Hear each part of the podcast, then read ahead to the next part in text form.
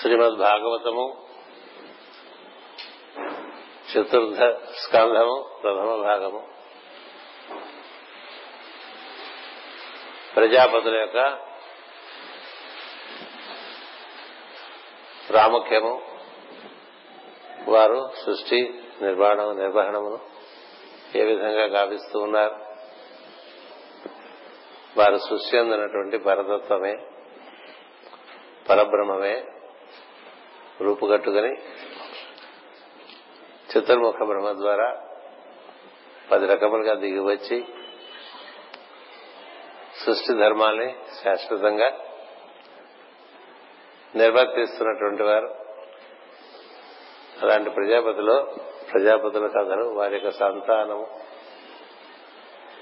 అవి శాశ్వత ధర్మములుగా మన యందు సృష్టి యందు ఏ విధంగా ఉన్నాయి అనేటువంటి విషయములు బాగా వివరించుకున్న తర్వాత అటుపైన అహంకారమునకు ప్రతీక అయినటువంటి దక్ష ప్రజాపతి యొక్క కథను మనం వివరించుకుంటూ ఉన్నాం. దక్ష ప్రజాపతి యొక్క వైవిష్యం గూర్చి ఒక మూడు తరగతులుగా చెప్పుకుంటూ వస్తున్నాం. అతడి అహంకారం అవటం చేత శివుని అంగీకరింపకపోవటం చేత అంటే తనకు ఆధారమైనటువంటి ఈశ్వర తత్వాన్ని అంగీకరించినటువంటి వారు చాలా మంది సృష్టిలో సహజంగా ఉంటారు. మనందరం కూడా మనమే చేస్తున్నాం అనుకుంటాం మనమే కర్తలం అనుకుంటూ ఉంటాం. కర్తృత్వం మన మీద ఉన్నంతకాలం మనం దక్ష ప్రజాపతుల యొక్క సంతతిగానే ఉంటాం. కర్తృత్వం మంది కాదు దైవమునకు మనం దాని ఎందు మసీయించి ఉండి దైవము చూపించేటువంటి ఈశ్వర లీలను దర్శిస్తుండేటువంటి వాళ్ళు ఈ దక్ష ప్రజాపతి పాలన నుంచి బయటపడతారు. మామూలుగా సామాన్యమైన జీవులు భక్తులు అనుకునేటువంటి వాళ్ళు యోగులు అనుకునేటువంటి వాళ్ళు జ్ఞానులు అనుకునేటువంటి వాళ్ళు కూడా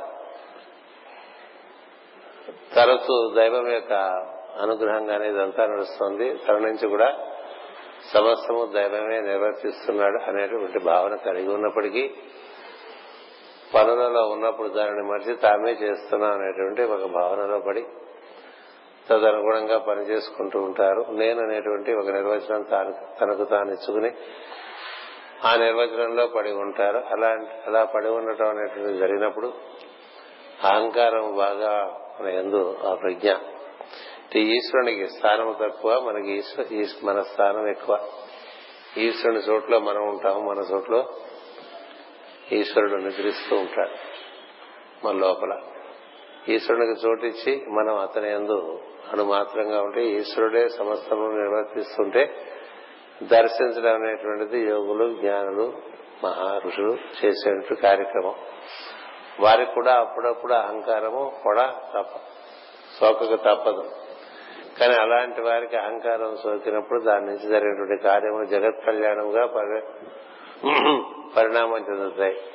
మామూలుగా సగటు జీవితులందరూ జీవులందరూ కూడా తమ శక్తి సామర్థ్యం నమ్ముకుని తమ యొక్క తెలివితేటలను తమకు ఉండేటువంటి మనసులో ఉండేటువంటి మేధస్సును వీటిని ఆధారం చేసుకుని బతుకుతున్నప్పుడు ఎక్కువగా ఈశ్వరుని యొక్క భావన ఉండదు. ఈశ్వరుని ఈశ్వరుని భావన మన ఎందున్నప్పుడు అదే ఈశ్వరుడు మన ఎందు కూడా మన ఎందే కాదు సమస్తమందు కూడా ఉన్నాడనేటువంటిది బాగా స్థిరంగా ఉండి ఉంటుంది. అలా ఉన్నటువంటి వాడు సమస్తమునందు ఈశ్వరునే దర్శిస్తుంటాడు తప్ప ఇతరములను దర్శించడం. ఇతరములను దర్శించడం అనేది జరిగినప్పుడు అహంకారం మనలో పెరిగేటువంటి అవకాశం లేదు.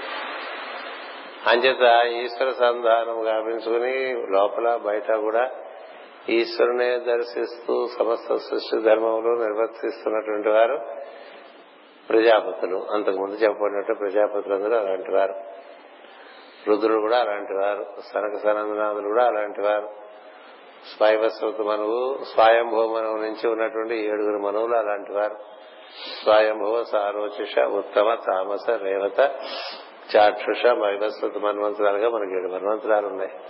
ఇన్ని మన్వంతరాలు ఈ మన్మలు గాని? అటుపైన ఈ సనక సనందనాథులు గాని ప్రజాపతులు గాని రుద్రుడు గాని వీరందరూ చతుర్ముఖ బ్రహ్మ నుండి వ్యక్తమైన వారు అయినప్పటికీ కూడా వారి పరిపూర్ణమైన సిద్ధులు. అంతకు ముందు కల్పాల్లోనే బ్రహ్మమును ఎరిగి బ్రహ్మమునందు స్థిరపడినటువంటి వారు అంచేత చతుర్ముఖ బ్రహ్మ నుండి దిగి వచ్చేప్పుడు తమ తమ కర్తవ్యంలో ఎరిగిన వాడిని నిర్వర్తించినటువంటి వారు చతుర్ముఖ బ్రహ్మే అహంకార పురుషుడుగా చెప్తారు సృష్టిలో. ఏం చేస్తే చాలా సార్లు తానే సృష్టి చేస్తున్నాననేటువంటి భావనలో పడి ఆయన నుంచి చాలా పొరపాట్లు జరిగినట్లుగా మనకి పురాణాలు తెలియపరుస్తుంటాయి. ఆయన బొట్నవేలుగా ఈయన పుట్టుకు వచ్చాడు దక్షుడు. బొట్నవేలు అంటే ప్రతి వారికి సాముద్రిక శాస్త్ర ప్రకారం బొట్నవేలు వారి యొక్క జీవ లక్షణాన్ని సూచిస్తూ ఉంటుంది. అంచేత చతుర్ముఖ బ్రహ్మ యొక్క జీవలక్షణమే వారికి దక్షుడిగా కనిపిస్తాడు. ఆ దక్షుడికి తానే సమ సమర్థమైనటువంటి అహంకారం ఉండటం చేత ఈశ్వరుని అంగీకరింపకపోవటం చేత అతను సభలో ఈశ్వరుని అవమానించడం జరుగుతుంది. అతను చేసినటువంటి నిందంతా కూడా ఒక విధంగా ఏదో విధంగా స్థుతియో మనకి మాస్టర్ కింద తరగతిలో వివరించారు అటుపైన దానిని విన్నటువంటి చాలా మంది ఋషులు మునులు దేవతలు మనసు వికలమై యజ్ఞం నుంచి వెళ్ళిపోతారు వెళ్ళిపోయిన తర్వాత నందీశ్వరుడు దీన్ని గమనించి దక్షుడు చాలా అహంకరించి ఈ విధంగా ఈశ్వరుని ఇంత చేశాడు కాబట్టి ఇతడు అహంకారి అవ్వటం వలన తానే సమర్థం అనుకోవటం వలన ఈ విధమైనటువంటి భాషను చేశాడు కాబట్టి ఇతనికి గొర్రె ముఖము కలిగి ఉండాలి ఇతరుని. ఇతనికి ముందు ముందు గొర్రె ముఖం ఏర్పడాలనేటువంటి ఒక శాపం ఆయన పెడతాడు. రుద్రుడికి శివునికి శాపము దక్షిణ ఎలా పెడతాడంటే ఈ అగ్నులలో చేసేటువంటి యజ్ఞ యాగాదులలో ఉండేటువంటి హోమముల ఎందు ఇవ్వబడేటువంటి ఆహుతులు ఏవైతే ఉంటాయో అవి ఈశ్వరునికి దక్కకూడదని పెడతాడు. కానీ ఈశ్వరుడే ఆహుతుల ద్వారా అందరికీ ఆహారంగా వెళ్తాడు కాబట్టి అతనికి దానివల్ల ఎలాంటి నష్టము లేదు. ఈ విధమైనటువంటి ద్వేషంతో ఈశ్వరుని దూషించడం వల్ల దక్షునికి ఒక శాపం కలుగుతుంది. అలా శపించినప్పటికీ కూడా భగవద్భక్తుడైనటువంటి వాడు జరుగుతున్న దాన్ని భగవంతుని యొక్క లీలా విలాసంగా చూడాలి తప్ప తాను దానికి ప్రతీకార చర్యకు పూనుకోవడం అనేటువంటిది నిజముగా ఉండదు. ఎక్కడ ప్రతీకార చర్య ఉంటుందో అక్కడ దైవభక్తి కొంత ముఖ్యమైనట్టే. ఏం చేద్దంటే తనకు వ్యక్తిగతంగా జరిగినటువంటి అన్యాయమును ధీరతతో సహించుట అని మనకి సువర్ణ సోపానముల్లో ఒకటి చెప్తారు మనకంటూ ఒక అన్యాయం జరిగిందనుకోండి దానికి ఏదో కార్యకారణములు పూర్వజన్మలు ఉంటాయి. అంచేత మనం దానికి ఈశ్వరార్పణంగా దాన్ని తీసుకుని మన కర్తవ్యం నుందే మనం ఉన్ముఖమై ఉండాలి తప్ప మనకి ఈ విధంగా అన్యాయం జరిగిందని చెప్పి మనం దానికి ప్రతీకారంగా మరొకటి చేశాము చేస్తే దాంట్లోంచి కర్మ పుట్టుకొస్తుంది. అంచేత నందీశ్వరుడు ఈ విధంగా ఈ దక్షుడు చేసినటువంటి విపరీతమైన కార్యానికి ఆయన శాపం పెట్టడం జరిగింది. అక్కడ మాస్టర్ గారు వివరణ ఇస్తున్నారు. భగవంతుని ఎందు వైముఖ్యము కలవాడు ఎదుటి వారిలో దోషములను దర్శించును. ఇది కింద తరగతిలో ఈ వాక్యం చదువుకున్నాం. మనకి చాలా ముఖ్యమైన వాక్యం కాబట్టి మళ్ళీ అక్కడి నుంచి బాగా చదువుకుందాం అని పెట్టుకున్నాం. భగవంతుని ఎందు వైముఖ్యము కలవాడు ఎదుటి వారిలో దోషములను దర్శించరు అంటే మన ఎందు భగవద్ దర్శనం అనేటువంటిది ఎదురుగా ఉన్నటువంటి సన్నివేశంలో మనకు కలగనప్పుడు అందులో ఉండేటువంటి దైవీ గుణములను చూడలేక ఇతరమైన విషయములు చూడటం జరుగుతుంది.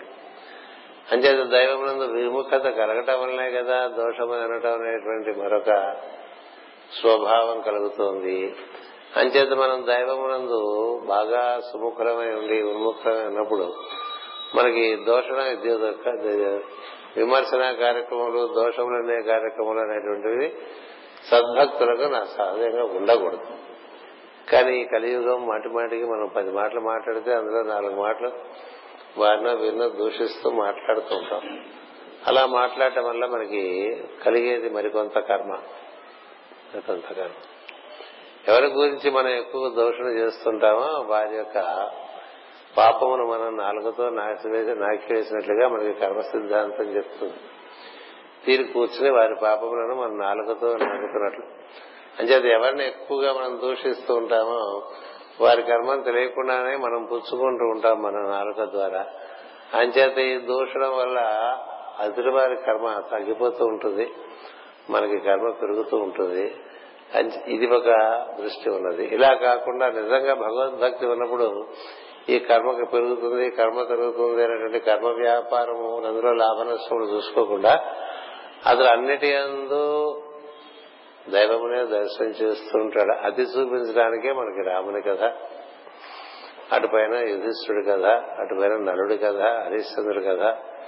వారికి విపరీతమైనటువంటి అన్యాయములు జరిగినప్పుడు కూడా వారి ఇది కాలం యొక్క వైచిత్రి అనుకున్నారు. విధి అనుకున్నారు తప్ప దానికి నిమిత్త కారణమైన వారిని ఎవరిని కూడా ఎప్పుడు ఏ విధంగానూ దూషించడం జరగలేదు. హరిశ్చంద్రుడు విశ్వామిత్రుని దూషించలేదు. అలాగే నలుడు పుష్కరుని దూషించలేదు. అలాగే యుధిష్ఠుడు ఎన్నడూ తన యొక్క దాయాదుల్ని దూషించలేదు. అలాగే రాముడు కూడా తనకు వచ్చినటువంటి కష్టములకు ఎవరిని దూషించలేదు. దూషించకపోగా అనునయిస్తూ లక్ష్మణుని కూడా దూషించకుండా ఉండేట్లుగా చూసుకుంటూ ఉంటాడు. అంచేత మనకి ఇది ప్రధానమైనటువంటి ఒక సాధనా భాగం మనకి. దాటేస్తాం కానీ మనం వినేస్తాం కానీ ఆచరణలోకి తెచ్చుకోం కాబట్టి మరొకసారి గుర్తెచ్చుకోవటం మనకి ప్రధాన కర్తవ్యంగా ఉంది. ఏదైనా ఉంటే మంచిగా మాట్లాడుకుందాం ఇతర విషయంలో మనం మాట్లాడటం వల్ల మనం మనలో ఉండేటువంటి ద్వేషాన్ని వ్యక్తం చేయడం చేత ఆ ద్వేషపూరితమైన భాషణము చేత ఎవరినైతే మనం ఉద్దేశించి మాట్లాడుతున్నామో వారి నుంచి అది అక్కడికి ఇక్కడికి ట్రాన్స్ఫర్ అయిపోతుంటుంది. ట్రాన్స్ఫర్.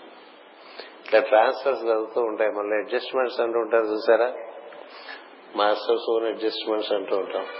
నిన్ను ఎవరన్నా తిట్టారనుకో తిరిగితే నువ్వు ఊరుకున్నావు అనుకో నీకుండేటువంటి కలిగేటువంటి బాధను గురువు గారు తీసుకుంటారట. గురువు గారు తీసుకు తీసుకుని ఆయన క్రమంగా నీకు తేలికపరుస్తూ ఉంటాడు. అంతే ఎంత ఎంత విమర్శలకు గురైతే దానికి ఎంత దాని ఎందు భగవద్ దృష్టితో మనం ఉన్నప్పుడు మన ఎందు ఉండేటువంటి కర్మను సద్గురువు తాను ఆకర్షించి దాన్ని రకరకాలుగా ఆయన హరిస్తాట ఏం చేద్దంటే ఆయన దగ్గర యోగాగ్ని అనేటువంటిది ఒకటి ఉంటుంది. ఆ యోగాగ్నిలో దగ్ధం చేసేస్తాడు. మనలో కూడా యోగాన్ని పెంచుతూ వస్తూ ఉంటాడు. అంచేత మనం పడి ఉండటం అనేటువంటిది ప్రధానమైనటువంటి లక్షణంగా చెప్తారు భగవత్ భక్తి మార్గంలో పడి ఉండటం. ఒకటంటే పది అంటం కాదు పదన్నా ఒకటి కూడా అనకపోవటం అనేటువంటిది మార్గంగా కనిపిస్తుంది. అంచేత సద్గురువు ఎవరి ఎందు ఎక్కువ వాత్సల్యం కలిగి ఉంటారంటే ఎవరు అతనిని నిష్కారణంగా దూషించిన విమర్శించిన ఇబ్బందులు పెట్టినా తాను మారు మాట్లాడకుండా ఆ ఇబ్బందిని భగవత్పరంగా అనుభవిస్తున్నటువంటి వాడికి వాడి యొక్క కర్మను క్రమంగా సద్గురువు తాను ఆకర్షించి అటుపైన అతనికి జీవితాన్ని తేలిక చేస్తాడు. ఎందుకంటే కర్మ నివృత్తి ఎంత జరుగుతూ ఉంటే యోగంలోకి అంత ప్రవేశించే అవకాశం పెరుగుతూ ఉంటుంది. దానివల్ల యోగం బాగా సిద్ధిస్తూ ఉంటుంది. కర్మను పెంచుకుంటూ ఉంటే యోగానికి అన్ని అంతరాయములే వస్తుంటాయి. అన్నిటికీ అంతరాయాలు వస్తాయి. మనం ఏదైతే యోగపరంగా చేద్దాం అనుకున్నామో సాధన పరంగా చేద్దాం అనుకున్నామో అవన్నీ జరగకుండా అడ్డు వచ్చేస్తూ ఉంటాయి. అంచేత భగవంతుని ఎందు వైముఖ్యము గలవాడు ఎదుటివారిలో దోషములను దర్శించను. అంటే భగవంతుడు ఎందు ఉన్ముఖత్వం కలిగినటువంటి వాడు ఎదుటి వారిలో దోషాలను చూడ్డు అని అన్నాం ఆ విధంగా మనం భావన చేసుకోవాలి. శరీరమే నిత్యమని నమ్మినవాడు తత్వం ఎరుగినవాడగును. ఈ దక్షుడు తన యొక్క ప్రస్తుతం ఉండేటువంటి తన యొక్క స్థితిగతులు ఆధారం చేసుకుని తనకుండేటువంటి బలబలాక్రములు ఆధారం చేసుకుని మాట్లాడాడు. ఒకప్పటి రాజు మరొక జన్మలో పేదవుతాడు. ఒక జన్మలోని బ్రాహ్మణుడు మరొక జన్మలో చండారుడు కావచ్చు. ఏం సందేహం ఏం చేస్తే నేను బ్రాహ్మణుడు అనేటువంటి గర్వం చేత చేసే కార్యముల వలన అతడు చండారుడుగా పుట్టవచ్చు. చండారుడుగా పుట్టినటువంటి వాడు అందరి చేత మాటలు పట్టడం చేత అతని కర్మక్షారణమై అతను బ్రాహ్మణుడుగా పుట్టవచ్చు. మరి జన్మ అదే జన్మ రావాలనేటువంటిది ఎక్కడ లేదు. మీరు కనుక మన పురాణ కాలం చూసుకుంటే ఎవరెవరికి ఏ విధంగా శిక్షణ ఇవ్వాలో ప్రకృతికి వారి వారికి ఆ విధమైనటువంటి శరీరాన్ని అందిస్తూ ఉంటుంది. మనం మాటి మాటికి తక్కువగా ఉన్నటువంటి వారిని చూసి ఈసరించుకున్నాం అనుకోండి. కొంత చీదరగా అనుకున్నాం అనుకోండి. వారి యొక్క పొత్తు మనం సహించలేకపోయాం అనుకోండి. అలాంటివి మళ్ళీ మనకి తిరిగి వచ్చేటువంటి అవకాశాలు ఉంటాయి. ఏం చేస్తే అక్కడ కూడా భగవంతుడు ఉన్నాడని తెలియదు. మామూలుగా మనం ఈ ప్రపంచంలో మెరుగుతున్నప్పుడు అనేక అనేకమైనటువంటి జీవరాశులు గోచరిస్తూ ఉంటాయి. వారి ఎందు మన దృష్టి ఎలా ఉన్నదో అది మన ఎందు విపరీతంగా ఒక విధమైనటువంటి అసహన బుద్ధి ఉందనుకో. అనే అసహనాన్ని వలన అసహించుకోవటం వస్తుంది. అసహించుకోవటం జరిగితే అదంతా మనకి ఎక్కుంట్లో పడుతుంది. ఎందుకంటే సృష్టిలో కార్యకారణ లోకాలను ఉన్నాయి. ఆ లోకాల్లో మనం గుర్తించి ఆహా జీవుని భగవంతుడు ఈ జీవుని ఈ విధమైన పరిస్థితుల్లో ఉంచాడు. అని భావన చేసుకోవచ్చు. వీలుంటే సహాయపడవచ్చు. అంతేగాని అతను గూర్చి మనం చేసేటువంటి భాషలు ఉంటాయే విమర్శలన్నీ ఉంటాయే అవి మనకు చాలా అపకారం కలిగిస్తూ ఉంటాయి. అంచేతే మనకి తెలియని దుఃఖాలు కలుగుతుంటాయి తెలియని బాధలు కలుగుతుంటాయి అంచేత మనకు కలిగేటువంటి బాధలు అవి కూడా ఒక రకంగా కర్మక్షాణకు కలిగేటువంటి వాటిగానే మనం భావం చేయవలసి ఉంటుంది. అంచేత ఈ శరీరమే నిత్యమని నమ్మి దక్షుడు ఏ విధంగా మాట్లాడాడు ఇప్పుడు ఈ జన్మలో బాగున్న వాళ్ళు కొంతమంది బాగున్న వాళ్ళ గురించి రకరకాలుగా విమర్శలు చేశారు. బాగా చదువు వచ్చి బాగా మంచి స్థితిలోకి వచ్చిన వాళ్ళు ఉంటారు. చదువు సహజంగా రాని వాళ్ళు ఉంటారు. కదా ఇప్పుడు పెద్ద గోళ మనకి ప్రపంచం చదువు వచ్చిన వాడిని అందరూ వాడు ఎలాగూ అందరూ వెక్కుతూనే ఉంటాడు ముందుకు వెళ్తూనే ఉంటాడు. చదువు రావటం రాకపోవటం అనేటువంటిది అతని మేధస్సులో ఉండేటువంటి ప్రతిభకు సంబంధించినటువంటి. కొంతమంది తక్కువ మేధస్సుతో పుడతారు కొంతమంది ఎక్కువ మేధస్సుతో పుడతారు.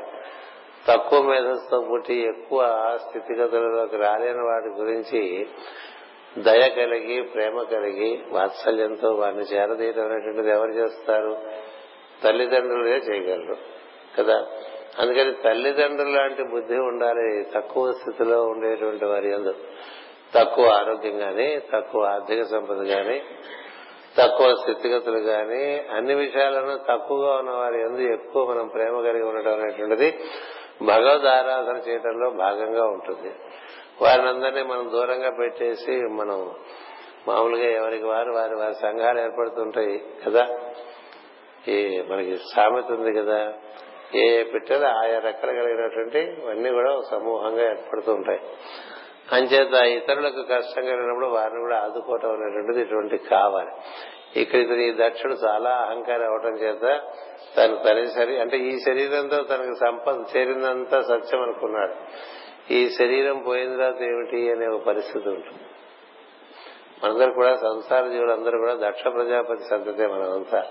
అంటే ఏంటంటే ఈ జన్మ తర్వాత సంగతి అనేది మనం ఆలోచించాలి ఒక పని మనం ఇప్పుడు చేస్తున్నాం అంటే ఇది పై జన్మకి పనికొచ్చే పనేనా కాదా?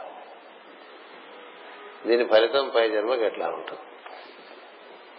అది ఇప్పుడు మనకి ఏదో కష్టం వచ్చింది అనుకోండి ఇదివరకు జన్మలో ఏదో మనకి ఇప్పుడు వచ్చింది ఏదో చేసా ఉంది ఈ విధంగా మనకి వచ్చింది.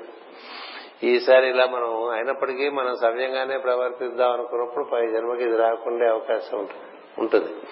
కానీ ప్రతిదానికి మనం every action has its reaction అన్నాం అనుకోండి equal reaction every action has its equal and opposite reaction అనేటువంటిది ఒక ప్రకృతిలో ఒక ధర్మం. కానీ యోగంలో కానీ భక్తి మార్గంలో కానీ మన దగ్గరకు వచ్చిన దాన్ని మనం దాన్ని హరించాలి మింగాలి. భరించాలి హరించాలి సహనంతో సహనంతో దాన్ని మనం ఎందుకు మింగితే మనం మింగటానికి చేసే ప్రయత్నంలో సద్గురువు మనకు సహాయపడతాడు. పాప వీడు మింగుతున్నాడు దాన్ని మళ్ళీ కక్కకుండా అని. అలా మనకి కొన్ని కొన్ని అవగాహనలు మనకు అవసరం. అలా లేకపోతే మనం ఎన్నిసార్లు ఎన్ని విన్నా ఇలాగే ఉంటూ ఉంటాం. ఇలా ఉండకుండా ఉండటం కోసం భాగవత పారాయణ ఆదివారం సాయంత్రం చేసుకుంటూ ఉన్నాం.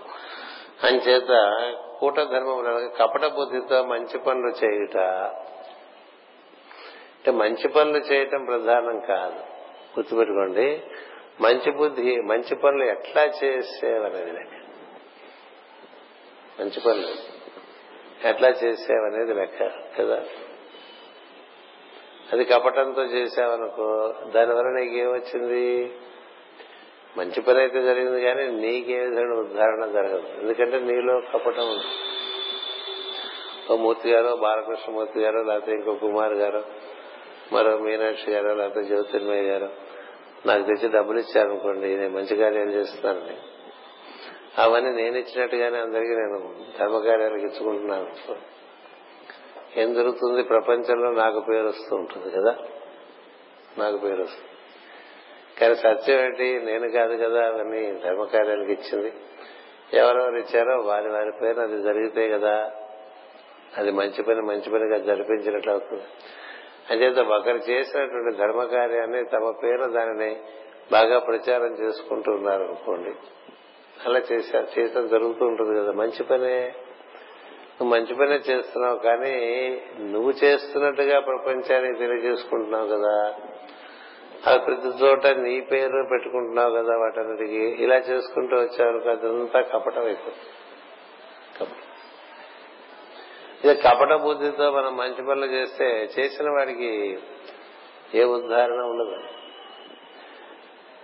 నీ నుంచి నువ్వేం చేసావనేటువంటిది లెక్క తప్ప పది మంది దగ్గర నుంచి పోగైంది మనం చక్కగా దాన్ని సవ్యంగా నిర్వర్తించడం వలన మనకేం రాదు. నిర్వర్తించకపోవడం వల్ల ఇంకా భయంకరమైన పరిస్థితులు వస్తుంటాయి అంచేత మంచి పనులు ఇక్కడ చూడండి మనసుగా చెప్పారు కూటధర్మం అనగా కపట బుద్ధితో మంచి పనులు చేయుట. మనకి పేరు రావాలని మంచి పనులు చేయటం. మనకి పేరు రావడానికి మనం దానికి ఎంత సమర్పణ చెందాము?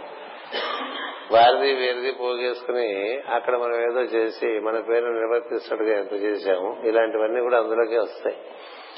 కదా? అంచేత యజ్ఞములు దానము ప్రజా పరిపాలన మొదలగునవి ధర్మములే. అవి తన్నుద్ధరించడాన్ని ఆచరించచ్చు వారిలోని అంతర్యామి తత్వము దర్శించడానికి విముఖుడైన వాడు తాను చేస్తున్న మంచి పనులను కూర్చి గర్వపడను. మంచి పనులు ఎవరికి జరుగుతున్నాయో వాళ్ళు దాని గురించి గర్వపడుతున్నారంటే దానికి ఇంకా అంతటితో అది సరి. మంచి పనులు మనం భగవంతుడికి సమర్పణగా చేసుకుంటున్నాం అంతే. కదా? ఏది? ఇందాక చెప్పిన పద్ధతిలో కాకుండా నియంత్రణ నీవుగా నువ్వు మంచి పనికి నీ సమర్పణగా నువ్వు ఏదో చేసి అది రకరకాల సమర్పణలు చెప్పారు. శరీరాన్ని సమర్పణ చేయొచ్చు.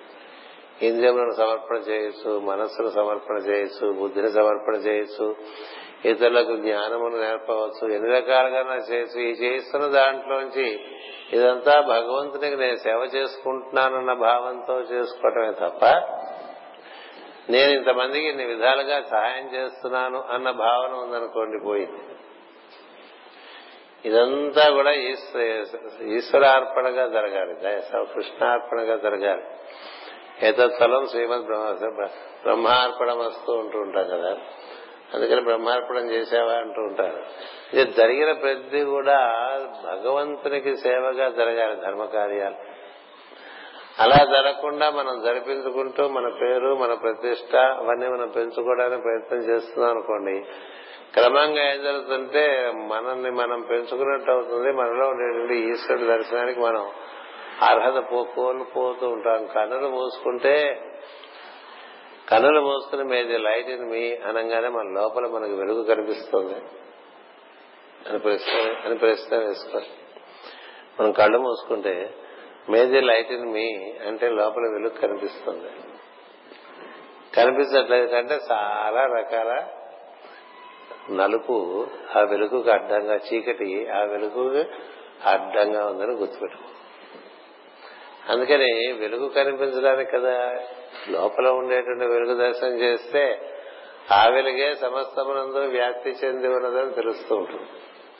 సో లోపల వెలుగు దర్శనం కాకుండా బయట వెలుగు మనకు అనుభూతం అవ్వదు. అంచేత లో వెలుగు కనిపించడానికి ఏమిటి అవరోధం? మనలో ఉండేటువంటి పాపం అనండి అజ్ఞానం అనండి అహంకారం అనండి. అజ్ఞానమే ప్రధానంగా అహంకారంగా ముందు అడ్డుగా ఉంటుంది. అంక అజ్ఞానం యొక్క మొదటి అవతారం అహంకారం. తర్వాత అవతారం కోరిక. ఆ తర్వాత అవతారం వైముఖ్యం. ఉంటే నాకు ఇది వద్దు అని. ఇది కావాలి అంటాం కోరిక. ఇది వద్దు అంటాం కూడా కోరికే. అది నాకు ఇలా ఉండకూడదు నాకు ఇలా ఉండకూడదు నాకు ఇలా జరగకూడదు అనుకుంటూ ఉంటాం కదా. నాకు ఇలా జరగకూడదు అనుకోవటం అనేటువంటిది అది ఒక నెగటివ్ డిజైర్ అంటారు దాన్ని ఎందుకు జరగకూడదు? ఎందుకు జరగకూడదు? నీకు ఇలా ఎందుకు జరగకూడదురా? నాకు ఇలా జరగాలి అనుకున్నప్పుడు నీకు ఎందుకు జరగాలి? నాకు ఇలా జరగకూడదు అనుకున్నప్పుడు నీకు ఎందుకు జరగకూడదు? దానికి తగ్గ అర్హత నీకు రావాలి తప్ప అది జరగకూడని అర్హత అది నీకు జరగవలసిన అర్హత నీలో ఏర్పడాలి తప్ప మనం కోరుకున్నవని ఎలాగూ కాలేదు. మనం కోరుకోనివన్నీ ఎన్నో రకాలుగా మనం వచ్చి ఇబ్బంది పెట్టినాయి కదా? పెట్టినాయా లేదా? మనం కోరుకోకపోయినా ఇబ్బందులు వస్తూనే ఉన్నాయి మన ఇబ్బంది పెడుతూనే ఉన్నాయి. మనం కోరుకున్నవేమో కాను కావట్లేదు. కాబట్టి కోరుకోవటం కోరుకోకపోవటం వల్ల లేదో తెలివి మనం భగవదర్పణగా మనకున్నటువంటి శరీరమును ఇంద్రియములను మనస్సును వాటిని చక్కగా సమర్పించి ఉదయం మనకు మేలు మేలు మేలు కొలుపు కలిగినప్పటి నుంచి మళ్ళీ నిద్రపోయేంత వరకు మధ్యాహ్నం నిద్రపోయినా పర్వాలేదు. నిజానికి నిద్రపోకూడదు. నిద్రపోయినప్పటికీ నిద్ర కాక మెలకువ స్థితిలో జాగ్రత్త అవస్థలో ఉన్నప్పుడు నువ్వు చేస్తున్న పనంతా కూడా ఈశ్వరార్పణగా ఈశ్వర సేవగా భావం చేసుకుంటూ చేయాలి. స్నానం చేస్తున్నా తన కోసం స్నానం చేసుకోవటం అని అనుకోకుండా ఈశ్వరుడిచ్చిన శరీరానికి స్నానం చేయిస్తున్నా అనుకోవాలి. తల్లిండా స్నానం చేస్తుంటే శివలింగానికి స్నానం చేసినట్టుగానే భావన చేయాలి. ఇది లింగ స్వరూపం కదా శరీరం అనేటువంటిది లింగస్వరూపం. అట్లా దేవుడిచ్చిన కనులు దేవుడిచ్చిన చెవులు దేవుడిచ్చిన ముక్కు దేవుడిచ్చిన దంతములు దేవుడిచ్చిన ముఖము కదా దేవుడిచ్చిన భుజములు హస్తములు దేవుడిచ్చినటువంటి ఛాతి. అన్ని దేవుడిచ్చినవే అంతా దేవుడిదే. అందుకని దైవ సేవగా శరీర సేవ చేసుకుంటే నీ ఎందుకు దైవ భావం నిలుస్తుంది. అలా కాకుండా చేసుకున్నాం అనుకోండి అది మనకి ఏం ఉపయోగపడదు. అంచేత ప్రతి దైవ సమర్పణగా చేసుకోవటం అనేటువంటిది భక్తి. కేవలం పూజా మందిరంలో కూర్చున్నప్పుడు చూపించేది మాత్రమే కాదు. అది పూజ మొత్తం మెలకుగా ఉన్నంతసేపు పూజ సాగుతూ ఉండాలి. మెలకుగా ఉన్నంతసేపు ఏ పని చేస్తున్నా పూజ సాగుతూ ఉండాలి. అలా సాగిన వాళ్ళే నిజంగా భక్తి మార్గంలో ఉంటారు. పని ఏదైనా కావచ్చు దాని ఎందు దైవాన్ని దర్శనం చేసి నిర్వర్తిస్తుంటే అది పూజే. పని ఏదైనా కావచ్చు. అంట్లు తోమటం కావచ్చు కారు తుడుచుకోవటం కావచ్చు బజార్లో కూరగాయలు తెచ్చుకోవటం కావచ్చు. ఈ ఈ పత్తి పనులకే సమయం అయిపోతుందని ఏడవక్కల పత్తి పని అంటే ఏం లేదు. అన్ని పనులు భగవంతుడు ఏర్పరిచిన పనులే అని భావం చేసి అందులో భగవంతుని చూడటమే. కూరగాయలు మార్కెట్కి వెళ్ళామనుకోండి కదా అక్కడ కూరగాయల్లో దేవుడు లేడా? అవి మనకి అందిస్తున్న వాళ్ళలో దేవుడు లేడా? వాళ్ళతో బేరం ఆడకుండా సవ్యంగా మంచిగా పలకరించి సుహృద్భావాన్ని మనం అక్కడ ప్రకటించుకుని ఆ తెచ్చుకున్నటువంటి వంకాయల్లోనూ మిగతా కాయల్లోనూ దుంపల్లోనూ ఆకుకూరల్లోనూ వాటిలో లేదా దేవుడు? దేంట్లో లేడు? అందుకని భగవద్ అవగాహన భగవత్ స్వరూపాన్ని దానికి మనకు ఉండే నిర్వచనాన్ని బాగా అపరిమితం చేయాలి. పరిమితం చేయాలి. నువ్వు ఎంత పరిమితం చేసుకుంటే నీకు అంత పరిమితం అయిపోయి నీకు కనపడదు అది. అందుకనే కన్నులు మూసుకుంటే మేజర్ లైట్ ఇన్ మీ అంటే ఏ లైట్ ఉండదు? బీది లైట్ బిఫోర్ మీ ఉంది అసలు ఉండదు కదా. అందుకని may the light in me be the light before me అంట ఎంత సులభమో అనుభవించడం అంత కష్టం. ఏం చేద్దంటే లోపల నల్లగా అజ్ఞానం. చెరిపోయింది చిమ్ని చుట్టూ మసే లోపల దీపం ఉంది. చిమ్ని చుట్టూ మసే. దీపం ఉందా అండి అని అడుగుతున్నా ఉందండి కాకపోతే చిమ్ని మేము తుడుచుకోవట్లేదు. ఉందని చెప్పారు పెద్దలు మందరిలో దీపం ఉందని. కదా కదా అన్నారు కదా. ఆ గుడిలో అడుగు అడుగున గుడి ఉంది. గుడిలో దైవం ఉంది. ఆ గుడిలో దీపం ఉంది అని చెప్తూ ఉంటాం కదా పాటలు. మరి దీపం కనిపించద్దు. దీపం యొక్క సాన్నిధ్యంలో కదా దైవం కనిపిస్తాడు. అందుకనే దక్షిణాది వెళ్తే బాగా గుడి దీపాలు పెడతారు దూరంగా నిలబెట్టి చూడమంటారు దేవుడు కదా? ఏం కనబడతాడు దేవుడు? ఆ దేవుడు ఏమో నల్ల రాయి ఉత్తరాది అయితే తెల్లరాయి ఉంటుంది దక్షిణాదిలో నల్ల రాయి ఉంటుంది. ఆ నల్లరాయి దూరంగా నువ్వు చిన్న దీపంతో చూడాలి కదా? ఆ దీపమే లేకపోతే అసలు ఉన్నట్టు కూడా తోస్తుంది నీలో ఉండేటువంటి దైవం నీకు దర్శనం కావాలంటే నీలో వెలుగు కనిపించాలి కదా. నీలో వెలుగు కనిపించబడడానికి కారణం నీలో ఉండేటువంటి అహంకారం అని అజ్ఞానమే. అది మొదటిది. అటుపైన కోరిక అటుపైన విముఖత కదా. ఆ పైన రకరకాలుగా ఇంకా మనకి తీరకపోతే కోపం వస్తుంది కోరిక తీరకపోతే కోపం కోరిక తీరితే గర్వం వస్తూ ఉంటుంది. మనం అనుకున్న పని అయిపోతే గర్వం వస్తుంటుంది. అవి అనుకున్న పని అవ్వకపోతే వాడి మీద వీడి మీద కోపం వచ్చేస్తుంటుంది. వాడి వల్ల కాలేదు వీడి వల్ల కాలేదు. వీడి అడ్డుపడిపోతున్నాడు ఇలాంటివన్నీ వస్తుంటాయి కదా. మన పనులన్నీ మనకి ప్రభుత్వం పెట్టుకునే అన్ని ఏమవుతాయండి అవగా ప్రభుత్వ అధికారులను తిట్టుకుంటే ఉపయోగం లేదు కదా. తిట్టుకుంటే భక్తుడు కాడు అది భగవద్ విలాసంగా చూడటమే. మనకి ప్రస్తుతం భగవంతుడు ప్రభుత్వం రూపంలో శనివలే మన ఎందుకు పనిచేస్తున్నాడు. ఏ ఏ ప్రభుత్వం అయినా సరే శని శని కుజుడే కలికాలంలో. అంతేగాని గురుడును శుక్రుడు. అలాంటి వాడు రాజులు మంత్రులు అయ్యేటువంటి పరిస్థితి కలియుగంలో అవకాశం లేదు. అంచేత అవని పనులకు ఇష్టపడుతున్నాం అనుకోండి కోప్పడుతున్నాం అనుకోండి అందులో చేత ఉగ్రత ద్వేషం వచ్చింది అనుకోండి ఇబ్బంది పడిపోతూ ఉంటాం. అందుకని అంతర్యామి తత్వంలో దర్శించడం విముడు విముఖుడై తాను చేస్తున్న మంచి పనుల గూర్చి గర్వపడను. ఏదైనా జరుగుతున్న దాంట్లో అన్నింటిలోనూ అంతర్యామిని చూడటం అనేది భాగవత మార్గం. నీ కన్నులు తెరిచి దగ్గర నుంచి నిద్రపోయేంత వరకు నీకు నీకు ఏం జరుగుతున్నా అదంతా అంతర్యామి యొక్క లీలా విలాసంగా భావన చేస్తే అప్పుడు వాసుదేవ లీల అనేటువంటి తెలుస్తుంది. సర్వము వాసుదేవమై ఉన్నది అని చెప్తుంటారు కదా. వాసుదేవం ఇది సర్వము అంచేత అన్నిటి ఎందు ఒకే అంతర్యామి వ్యాప్తి చెంది ఉంటే ఆయన చుట్టూ ఎన్నో ఆవరణలు ఏర్పడి ఉంటే ఆ ఆవరణలోంచి ప్రకృతి రకరకాలుగా పనిచేస్తుంటే నీకేదో కొంత రుచి కలుగుతున్నట్టు కరగనట్లుగా రకరకాలుగా బాధపడుతూ ఉంటావు కదా. అంచేత దానినే దర్శనం చేస్తూ దాంతోనే మనం బాగా ముడిపట్టం నేర్చుకుంటూ ఉంటాం. నేర్చుకోవాలి. అలా నేర్చుకున్న వాళ్ళే భక్తులు. వారి కథలే మనకి ఇచ్చారు. మీకు పాండురంగ భక్త విజయం అనే పుస్తకం ఉంటుంది. ఇంతలా పుస్తకం. ఎవరిని పాండురంగుడు కరుణించాడు బాగా అన్యాయానికి గురి అయిపోయిన వాళ్ళు కూడా అన్యాయాన్ని చూడకుండా పాండురంగాన్ని చూడటమే నేర్చుకున్నారు. అన్నిట్లోనూ పాండురంగాన్ని చూశారు. మనకి ఇష్టమైన వాటిలో ఇష్టమైన చూస్తాం ఇష్టం లేని వాటిలో ఇష్టం లేని చూస్తాం. రెండు రకాలుగాను పాండురంగాన్ని చూడం. కదా? ఇప్పుడు మనం పండరీపురం వెళ్ళామనుకోండి మన లోపల గర్భగుడిలో గంట సేపు నిలబెట్టారనుకోండి గర్వం వచ్చేస్తుంది మన గంట సేపు భగవంతుడి దగ్గర మనం నిలబడాం. చాలా అనుగ్రహించాడు. అది ఇది పది మందితో చెప్పుకుంటూ అయిపోయింది కదా? అంటే చూపించినా గర్వపడతాం. చూపించకపోయినా వెష్టపడతాం ఏమిటో అంత దూరం వెళ్ళాం ఏ దర్శనం కాలేదు తోసేసాడు గాడిద కొడుకు అక్కడ పూజారంట. కదా? పూజారి గాడిద కొడుకు కనిపిస్తే నీకు ఎప్పుడు అక్కడ ఉండేవాడు. ఆ విగ్రహం దగ్గర. మనకి ఇంకా దైవం కనిపిస్తారండి? వాడు ఎంత పుణ్యం చేసుకోకపోతే ఎప్పుడు అక్కడే గర్భగుడిలో ఉండగలిగిన వాడయ్యాడు భగవద్ అనుగ్రహం చేతే కదా భగవద్ గుడిలో అంటే తిరుమల తిరుపతి దేవస్థానం వెంకటేశ్వర స్వామి ఆ గడప లోపల ఉంటారు కదండి పూజారులు.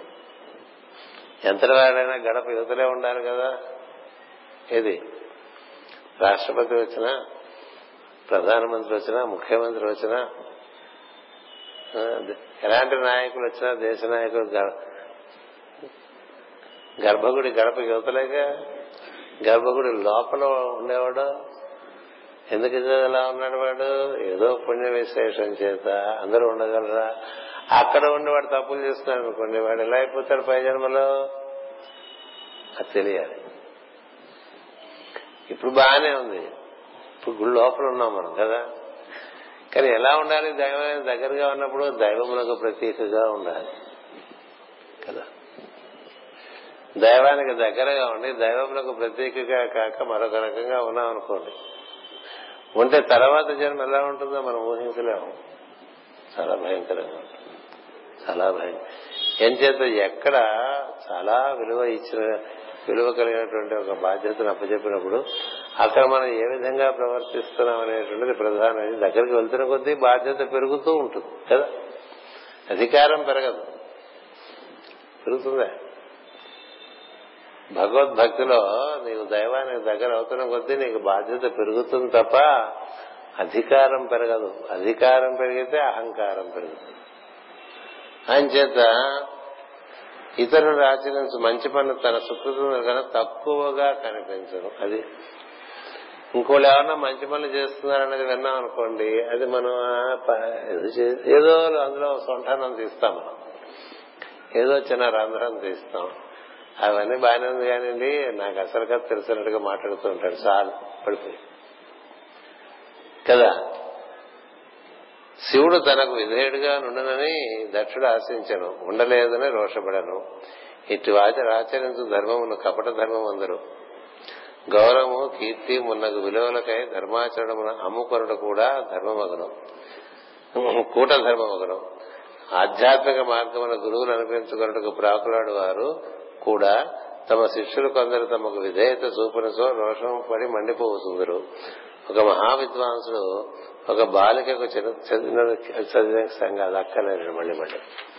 అంచేత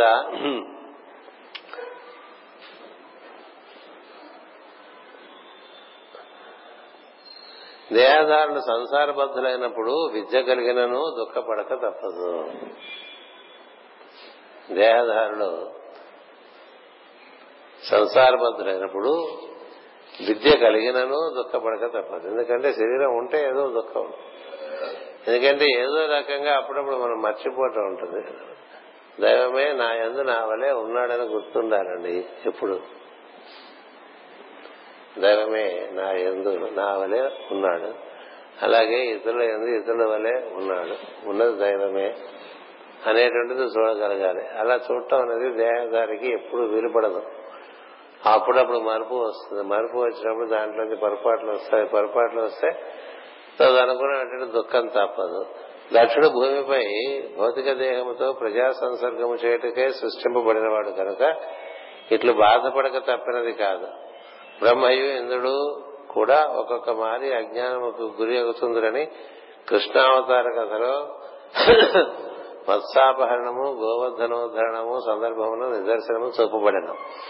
ఇంతకును ఈ దేవతలు తమ కర్తవ్యం నిర్వహించటకై అంతర్యాములుగా నుండక తమ అంశములతో దేహదారులుగా దిగువచ్చులు తప్పనిసరి అగుతున్నది కనుక మాయ కమ్ముట కూడా తప్పనిసరి అగుతున్నది శరణాగతి చెందిన వారు భగవదనుగ్రహం పొంది ఈ స్థితిని దాటుదురు. ఈ శరణాగతి మార్గంలో అంతా భగవంతుని చూసేటువంటి వాళ్ళు కూడా అప్పుడప్పుడు పొరపాటు పడతారు. పొరపాటు పడ్డప్పుడు వాళ్ళకి దెబ్బ తగిలినప్పుడు మనం పొరపాటు పడ్డాం అనేది వెంటనే అర్థమైపోతుంది వాళ్ళకి. మనం ఇక్కడ భగవంతుని యొక్క అస్తిత్వాన్ని గుర్తించకపోవటం వల్ల మనం ఈ పొరపాటు పడ్డాం కాబట్టి మనకు ఎదురైనటువంటి ఇబ్బంది వచ్చిన సర్దుకుని మళ్ళీ ఆ వచ్చినటువంటి ఇబ్బందిని భగవంతుడిగా చూడటం మొదలు పెడతారు ఆ విధంగా వాళ్ళు శరణాగతి మార్గంలో మళ్ళీ త్వరితగతిని వారికి పశ్చాత్తాపం ద్వారా చక్కని పరిష్కారం లభించి ముందుకు పోతూ ఉంటారు. ఇంతకును అది అయిపోయింది. కనుక మాయ క్రమట కూడా తప్పనిసరి కూర్చున్నది. ఇంతకును ఈ దేవతలు తమ కర్తవ్యం నిర్వహించడకే అంతర్యాములుగా నుండక తమ అంశములతో దేహదారులుగా దిగవచ్చు తప్పనిసరి అగుతున్నది కనుక మాయ కమ్ముడు తప్పనిసరి అగుతున్నది శరణాగతి చెందిన వారు భగవద్ అనుగ్రహం పొంది ఈ స్థితిని దాటుదురు. లేని వారు అంతవరకు బాధపడదురు. భగవంతుడు అవతారముగా దిగివచ్చినప్పుడు మాత్రమే ఈ దోషములు శోకము అందును పరశురాముని వంటి అంశావతారములు కూడా అజ్ఞానమును పడవచ్చును. అవతారములు రెండు విధములు. భగవంతుని అంశ దిగివచ్చిన దేహములు సంపూర్ణమైన పరబ్రహ్మతత్వమే లీలార్థము దిగివచ్చిన దేహములు. అందు మొదటి వారికి అజ్ఞానము శోకవచ్చును రెండవ తరగతి వారికి శోకదు శ్రీరాముడు శ్రీకృష్ణుడు సంపూర్ణ అవతారములు. అందు శ్రీరాముడు ధర్మ సంస్థాపనార్థము కష్టములను అనుభవించి వచ్చాను. ఈ కష్టములకు ఈ శ్రీకృష్ణులకు కష్టములు కలిగినవి కావి కానీ అతడు అనుభవింపలేదు. కనుక వానిపై విధి పనిచేయలేదు. అతడే విధి. కర్మతంత్రముగా నల్లుకొనిన కర్మతంత్రమనగా తాను అల్లుకొనిన కర్మలు.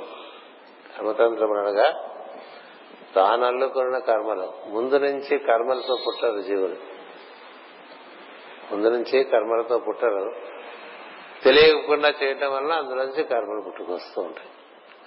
తెలియకుండా చేయటం అనేటువంటిది సహజంగా జీవుల్లో ఎంత జ్ఞానం ఉన్నవాడు కూడా తెలియకుండా చేయటం అనేటువంటిది ఉంటుంది. ఉండటం చేత కొంత కర్మబంధం కలుగుతుంది. ఇది తెలియకుండా చేయటం వల్ల ఈ కర్మ కలిగింది కాబట్టి ఇలా ఇంకా చేయను అని బుద్ధి తెచ్చుకుంటే సరిపడు ఇలా ఇక చేయను అని అనుకున్నా కూడా మళ్ళీ అదే చేసామనుకోండి ఇలాగ చేయను అనుకునేవి ఎన్నో చేస్తుంటాం మళ్ళీ మళ్ళీ కదా? అందుకని మళ్ళీ మళ్ళీ అలాగే వచ్చేస్తూ ఉంటుంది. అంచేత ఈ సత్కర్మలను బంధించడం.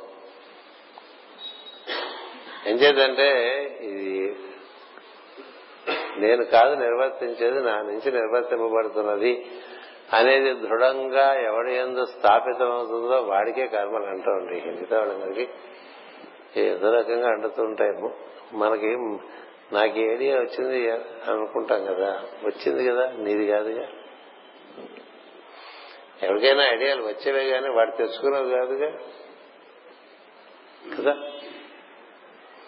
మన అనే మాట్లాడే నాకు ఈ భావ నాకు ఈ భావన కలిగిందంటాం కదా. నువ్వు కలిగించుకున్నావా? అది కలిగిందా? నీవనుకుంటావు కదా నీవనుకు నిర్వర్తిస్తావు కదా. అక్కడి నుంచి అది కర్త నువ్వైపోతావు కర్త నువ్వైపోయినంత కాలం కర్మ అనేటువంటిది ఉంటుంది. కర్త లేకపోతే కర్మ అంటదు. క్రియ ఉంటుంది. అది కృష్ణుడు చెప్పేటువంటి పెద్ద సత్యం ఏంటంటే మీరెవరు కర్తలు కాదు కర్తలు అనుకున్న అనవసరంగా కర్మను అనుభవిస్తున్నారు. నేనే అనుకోను కర్తనని.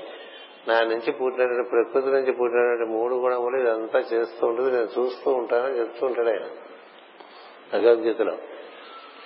మన నుంచి కూడా మన ప్రకృతి నుంచి మనకి రకాల అందరికీ ఒకే రకమైన ఐడియాలు రావు కదా. ఒక్కొక్కరికి ఒక రకమైన ఐడియా వస్తుంటుంది దేంట్లోంచి వస్తుంది? వాడికి ఆ విధమైనటువంటి ఐడియా వాడుకున్నటువంటి త్రిగుణముల యొక్క సముదాయంలోంచి వస్తూ ఉంటుంది. వాడి వాడి త్రిగుణముల ఒకే సన్నివేశంలో ఒక్కొక్కళ్ళకి ఒక్కొక్క రకమైన భావన కలుగుతూ ఉంటుంది. కదా? ఎందుకు కలుగుతుంది? ఒకటే కదా జీవుడు. అయినా వాడి గుణ సముదాయం యొక్క వాసన వేరు. ఒక్కొక్కళ్ళ రజస్ ఎక్కువ ఉంటుంది ఒకళ్ళు తమస్సు ఎక్కువ ఉంటుంది ఒకళ్ళకి సత్వం ఎక్కువ ఉంటుంది కదా. సత్వం ఉన్నా కూడా తాను తనకి కలిగిందనేటువంటి భావన ఉన్నంత కాలం దెబ్బతింటాడు. అందుకనే కర్తృత్వం అనేటువంటిది నాకే లేదురా నువ్వు ఎందుకు పెట్టుకుంటావు అంటాడు జీవితంలో కృష్ణుడు. కర్తృత్వం అనేటువంటిది ప్రకృతి పెట్టుకుంటుంది మన చేత పని చేయించుకుని ఏవో అందరికీ సమృద్ధి కల్పిస్తూ ఉంటుంది. అది ప్రకృతి పని నువ్వు కూడా అట్లాగే భావన చేసుకో నువ్వు చేస్తున్నా అనుకోపోక నీలో ఉండేటువంటి ప్రకృతి నీ చేత ఈ పని చేయిస్తోంది నువ్వు చూస్తూ ఉండేవాడుగా ఉండొచ్చు కదా అంటాడు భగవద్గీతలో. అది మనకి మొదటి నుంచి అలవాటు చేయలేదు. చిన్నప్పటి నుంచి అట్లా చెప్పాలి మనకి పాఠాలు అట్లా చెప్పలేదు. ఎన్నో రకరకాలుగా నరక లక్ష రూపాయలు కట్టే స్కూళ్ళనే తప్ప ఇలాంటి విషయాలు చెప్పరు కదా. చెప్పకపోవటం వల్ల చిన్నప్పటి నుంచి నేనే చేస్తున్నానన్న భావనలో పెరగటం అవటం వల్ల ఇప్పుడు నేనే చేస్తున్నానన్న భావనలోంచి బయటపడటం అంత సులభం కాదు కదా. మనం చేయటంలా మన లోపలికి ప్రవేశ మనలో ఉండే ప్రకృతి ఆ విధంగా చేయిస్తూ ఉంటుంది. ఒక పని రాత ఒక పని ఒక పని తర్వాత ఒక పని ఒక పని తర్వాత ఒక పని అట్లా చేయిస్తూనే ఉంటుందండి. ఏవో ఇల్లు కనిపిస్తుంది మళ్ళీ ఇల్లు కనిపిస్తుంది మళ్ళీ ఇల్లు కనిపిస్తుంది మళ్ళీ ఇల్లు పడగొట్టించేస్తుంది మళ్ళీ ఇల్లు కట్టేసుకుని ఇట్లా చేసుకుంటూ ఉన్నాం కదా కొట్టినీళ్ళు కట్టినీళ్ళు పడగొట్టి మళ్ళీ ఇల్లు కట్టి మళ్ళీ ఇల్లు కట్టి ఇంకో ఇల్లు కట్టి మరో ఇల్లు కట్టి. దానికేమో ఇక్కడ తీసి అక్కడ పెట్టి అక్కడ తీసి ఇక్కడ పెట్టి ఏటో ఆడుతూనే ఉంటాం ప్రపంచంలో కదా. ఎందుకు ఇట్లా చేస్తుందంటే ప్రకృతి మనం నువ్వు చూస్తే నీకు ఆనందం నువ్వు అందులో ఇరుక్కుపోతే నీకు ఆయాసం. పొద్దున్న లేచి దగ్గర నుంచి ఎలా తిప్పుతుందండి? ప్రతివాడిని ప్రకృతి నీకు కాళ్ళు ఎప్పుడున్నా తిప్పుతుంది. నీకు నీరసంగా ఉన్నా తిప్పుతుంది. పని కదా. నీరసంగా ఉన్నా పని కదా తిప్పుతుంది అది కదా. కాళ్ళు నొప్పులుగా ఉన్నా తిప్పుతుంది. ఏదో ఒకటి నేను తిప్పడానికి పొద్దున సాయంత్రం వరకు తిప్పుతూ ఉంటుంది అంటారు అది ఏది ఇట్లా మనం తిప్పితే దానికి ఏమొస్తుందంటే రెండు వస్తాయట. అది నువ్వు సవ్యంగా నిర్వర్తిస్తుంటే నీకు ఆనందాన్ని ఇస్తుందట. నివర్తించకపోతే నీ ద్వారా నీకు చాలా చిక్కులు పడేసుకుంటా. అంటే సవ్యంగా దాన్ని ఎలా నివర్తించుకోవటం తెలుసుకోవడం కోసమే ఐదో క్లాస్ ఐదో తరగతి నుంచి విద్యాభ్యాసం పెట్టారు మన ఐదో తరగతి నుంచి కానీ ఇప్పుడు మూడో తరగతి నుంచే విద్యాభ్యాసం మొదలు పెట్టాం కానీ ఏ విద్య నేర్చుకోవాలో ఆ విద్య నేర్చుకోవట్లేదు. ఏది ప్రధానంగా నేర్చుకోవాలో ఆ విద్య నేర్చుకోవట్లేదు. ఏవో నాలుగు మంచి దండకాలు కొన్ని పద్యాలు కొన్ని స్తోత్రాలు నేర్పేసి అబ్బో చాలా చెప్పేస్తున్నాం పిల్లలు కనుక్కుంటూ ఉంటాం కదా. ఇది ఆధ్యాత్మిక సంస్థల్లో వాళ్ళు చాలా మంది విద్యాలయాలు పెట్టుకుంటారు. ప్రతి ఆధ్యాత్మిక సంస్థకి ఒక విద్యాలయం ఉంటుంది. వాళ్ళు ఏదో పిల్లలందరినీ బాగు చేసేసి ఇంకా రేపటి యోగులుగా తయారు చేసేద్దాం అనుకుంటాం కదా. వాళ్ళు అది అవరు కదా. ఎందుకంటే వారికి మనం చెప్పే తీరు మనకే తెలియదు వాళ్ళకేం చెప్తాం కదా. నాహం కర్థ శ్రీహరి శ్రీహరికర్త అన్నారు. నేను కాదు కర్తని.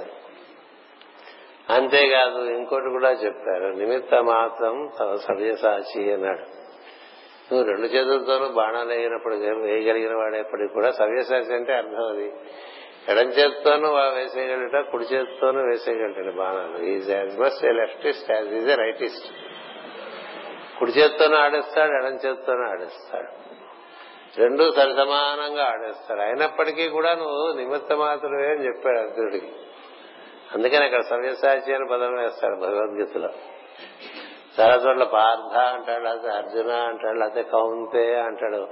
ఒక్కసారే సవ్యసాచి అంటాడు. ఎప్పుడంటే నువ్వు అసలు ఏమీ కాదురా అని చెప్పడానికి. ఏది ఏ ఎబిలిటీ అయితే ఇతర ఎవరికీ లేదో ఒక్క అర్జునుడికే ఉందో అంత ఏబుల్ అని నువ్వు అనుకుంటున్నావు కదా అది నీది కాదా ఎబిలిటీ ప్రకృతి. అంటే నువ్వు నువ్వుగా ఉండు నువ్వు నిర్వర్తించింది అంతా ప్రకృతి నిర్వర్తిస్తుంది అనేటువంటిది లెక్క. అలా లేనప్పుడు మనకేం జరుగుతుందంటే కర్తృత్వ భావన ఉంటుందని ప్రతిదానికి. కర్తృత్వ భావన ఉండగానే ఇక చాలా కర్మలన్నీ మరి అంటుకోక తప్ప నువ్వేగా కర్తవి కాబట్టి నీకే. నువ్వు కర్త కాకపోతే కర్మ నీ దగ్గరికి రాదు. అది కృష్ణుడి యొక్క అది ఇందాక చెప్పారు కదా మాస్టర్ గారు కృష్ణుడికి కష్టములు కలిగినవి కానీ అతడు అనుభవింపలేదు. ఎందుకని కర్తృత్వ భావన లేకుండా యోగులు అట్లా కర్తృత్వ వశిష్ఠుడు ఎలా ఉంటాడు అగస్టుడు ఎలా ఉంటాడు గౌతమ మహర్షి ఎలా ఉంటాడు వాళ్ళందరూ బ్రహ్మర్షులు అని చెప్తూ ఉంటారు మహర్షులు యోగులు. నడుస్తున్న దివ్య దైవం ప్రకృతి యొక్క సంకల్పాన్ని నడిపించడానికి వాళ్ళు సహకరిస్తుంటారు తప్ప అందులో సొంత సంకల్పాలంటూ ఏం పెట్టుకోరు. అంచేత చేత వారికి అలా నడిచిపోతుంది. మనం బాగుంటే మన అకౌంట్లో వేసుకుంటాం బాగుండకపోతే పక్క వాళ్ళ అకౌంట్లో ఎవరి అకౌంట్లో వేద్దామని చూస్తాం. ఎవడొప్పుకూడదు నా అకౌంట్లో మాత్రం ఎందుకు కదా? అది ఎవరి అకౌంట్లో ఎందుకు వేసుకుంటారని ఏ అకౌంట్లోనే వేసుకోవాలి. నువ్వు వద్దన్నా నీ అకౌంట్లోనే పడిపోతుంది. అంచేత సత్కర్మలైనను బంధించిన సత్కర్మల వల్ల ముక్తి పొందుతాం అనుకోబోకండి. కర్తృత్వం లేనప్పుడు ముక్తి పొందుతాం. కర్తృత్వ భావం లేకపోతే అదే ముక్తి. నుంచి ఏం జరిగినా అది ప్రకృతి నిర్వర్తించింది. నాకేం దాంతో దాని ఫలములతో నాకు సంబంధం లేదు. సంకల్పములు నావి అనుకున్న వాడికండి ఇబ్బంది. సంకల్పం అనేదే అసలు ఇప్పుడు అమ్మవారు అది అయ్యవారి నుంచి బయటకు వచ్చి ఆవిడ నిర్వర్తించుకుంటారు అంచేది నా సంకల్పం నా సంకల్పం అనుకున్నావో నీ సంకల్పం నేను ఇరికించేస్తుంది నా చే స్థాపింపబడిన అని పెట్టుకున్నాడు అనుకోండి అంటే వాడు దాంట్లో బాగా పునాదిలో ఇరుక్కుపోయి ఉంటాడు అంతే. వాడు పడినాడు నీచే స్థాపించబడ్డాడు. నీచే స్థాపించబడేది ఏముండదు. ఒక ప్రణాళికలో భాగంగా నీ నుంచి అది నిర్వర్తింపబడుతోంది. ఆ భావం నీకు వచ్చింది. నీ చే అంటూ ఉండదు. నీ ద్వారా. కానీ భావన నాచే నాచే అని ఉందనుకోండి నీ చెయ్యి కాలు తలకాయ అన్ని అందులో ఇరుక్కుపోతుంటాయి. అంచేత జరిగేదాన్ని దాంట్లో మనం మర్యాదగా ఎక్కేసి మన పని కావాల్సిన బయట దిగాలి తప్ప దాని అంతా మనం నడిపేద్దాం అనుకోకూడదు. అలా అనుకోవడం తెలివి తక్కువ అవుతుంది. అలా అనుకోని వాడి నుంచి చాలా బాగా జరిగిపోతుంది ఎందుకంటే నిర్వర్తించేది దైవీ ప్రకృతి కాబట్టి నువ్వు అడ్డుపడవు కాబట్టి బాగా నిర్వర్తిస్తూ అందుకనే మాస్టర్ గారు అప్పుడప్పుడు నువ్వేం చేయకరా అన్ని బాగానే ఉంటాయని చెప్తారు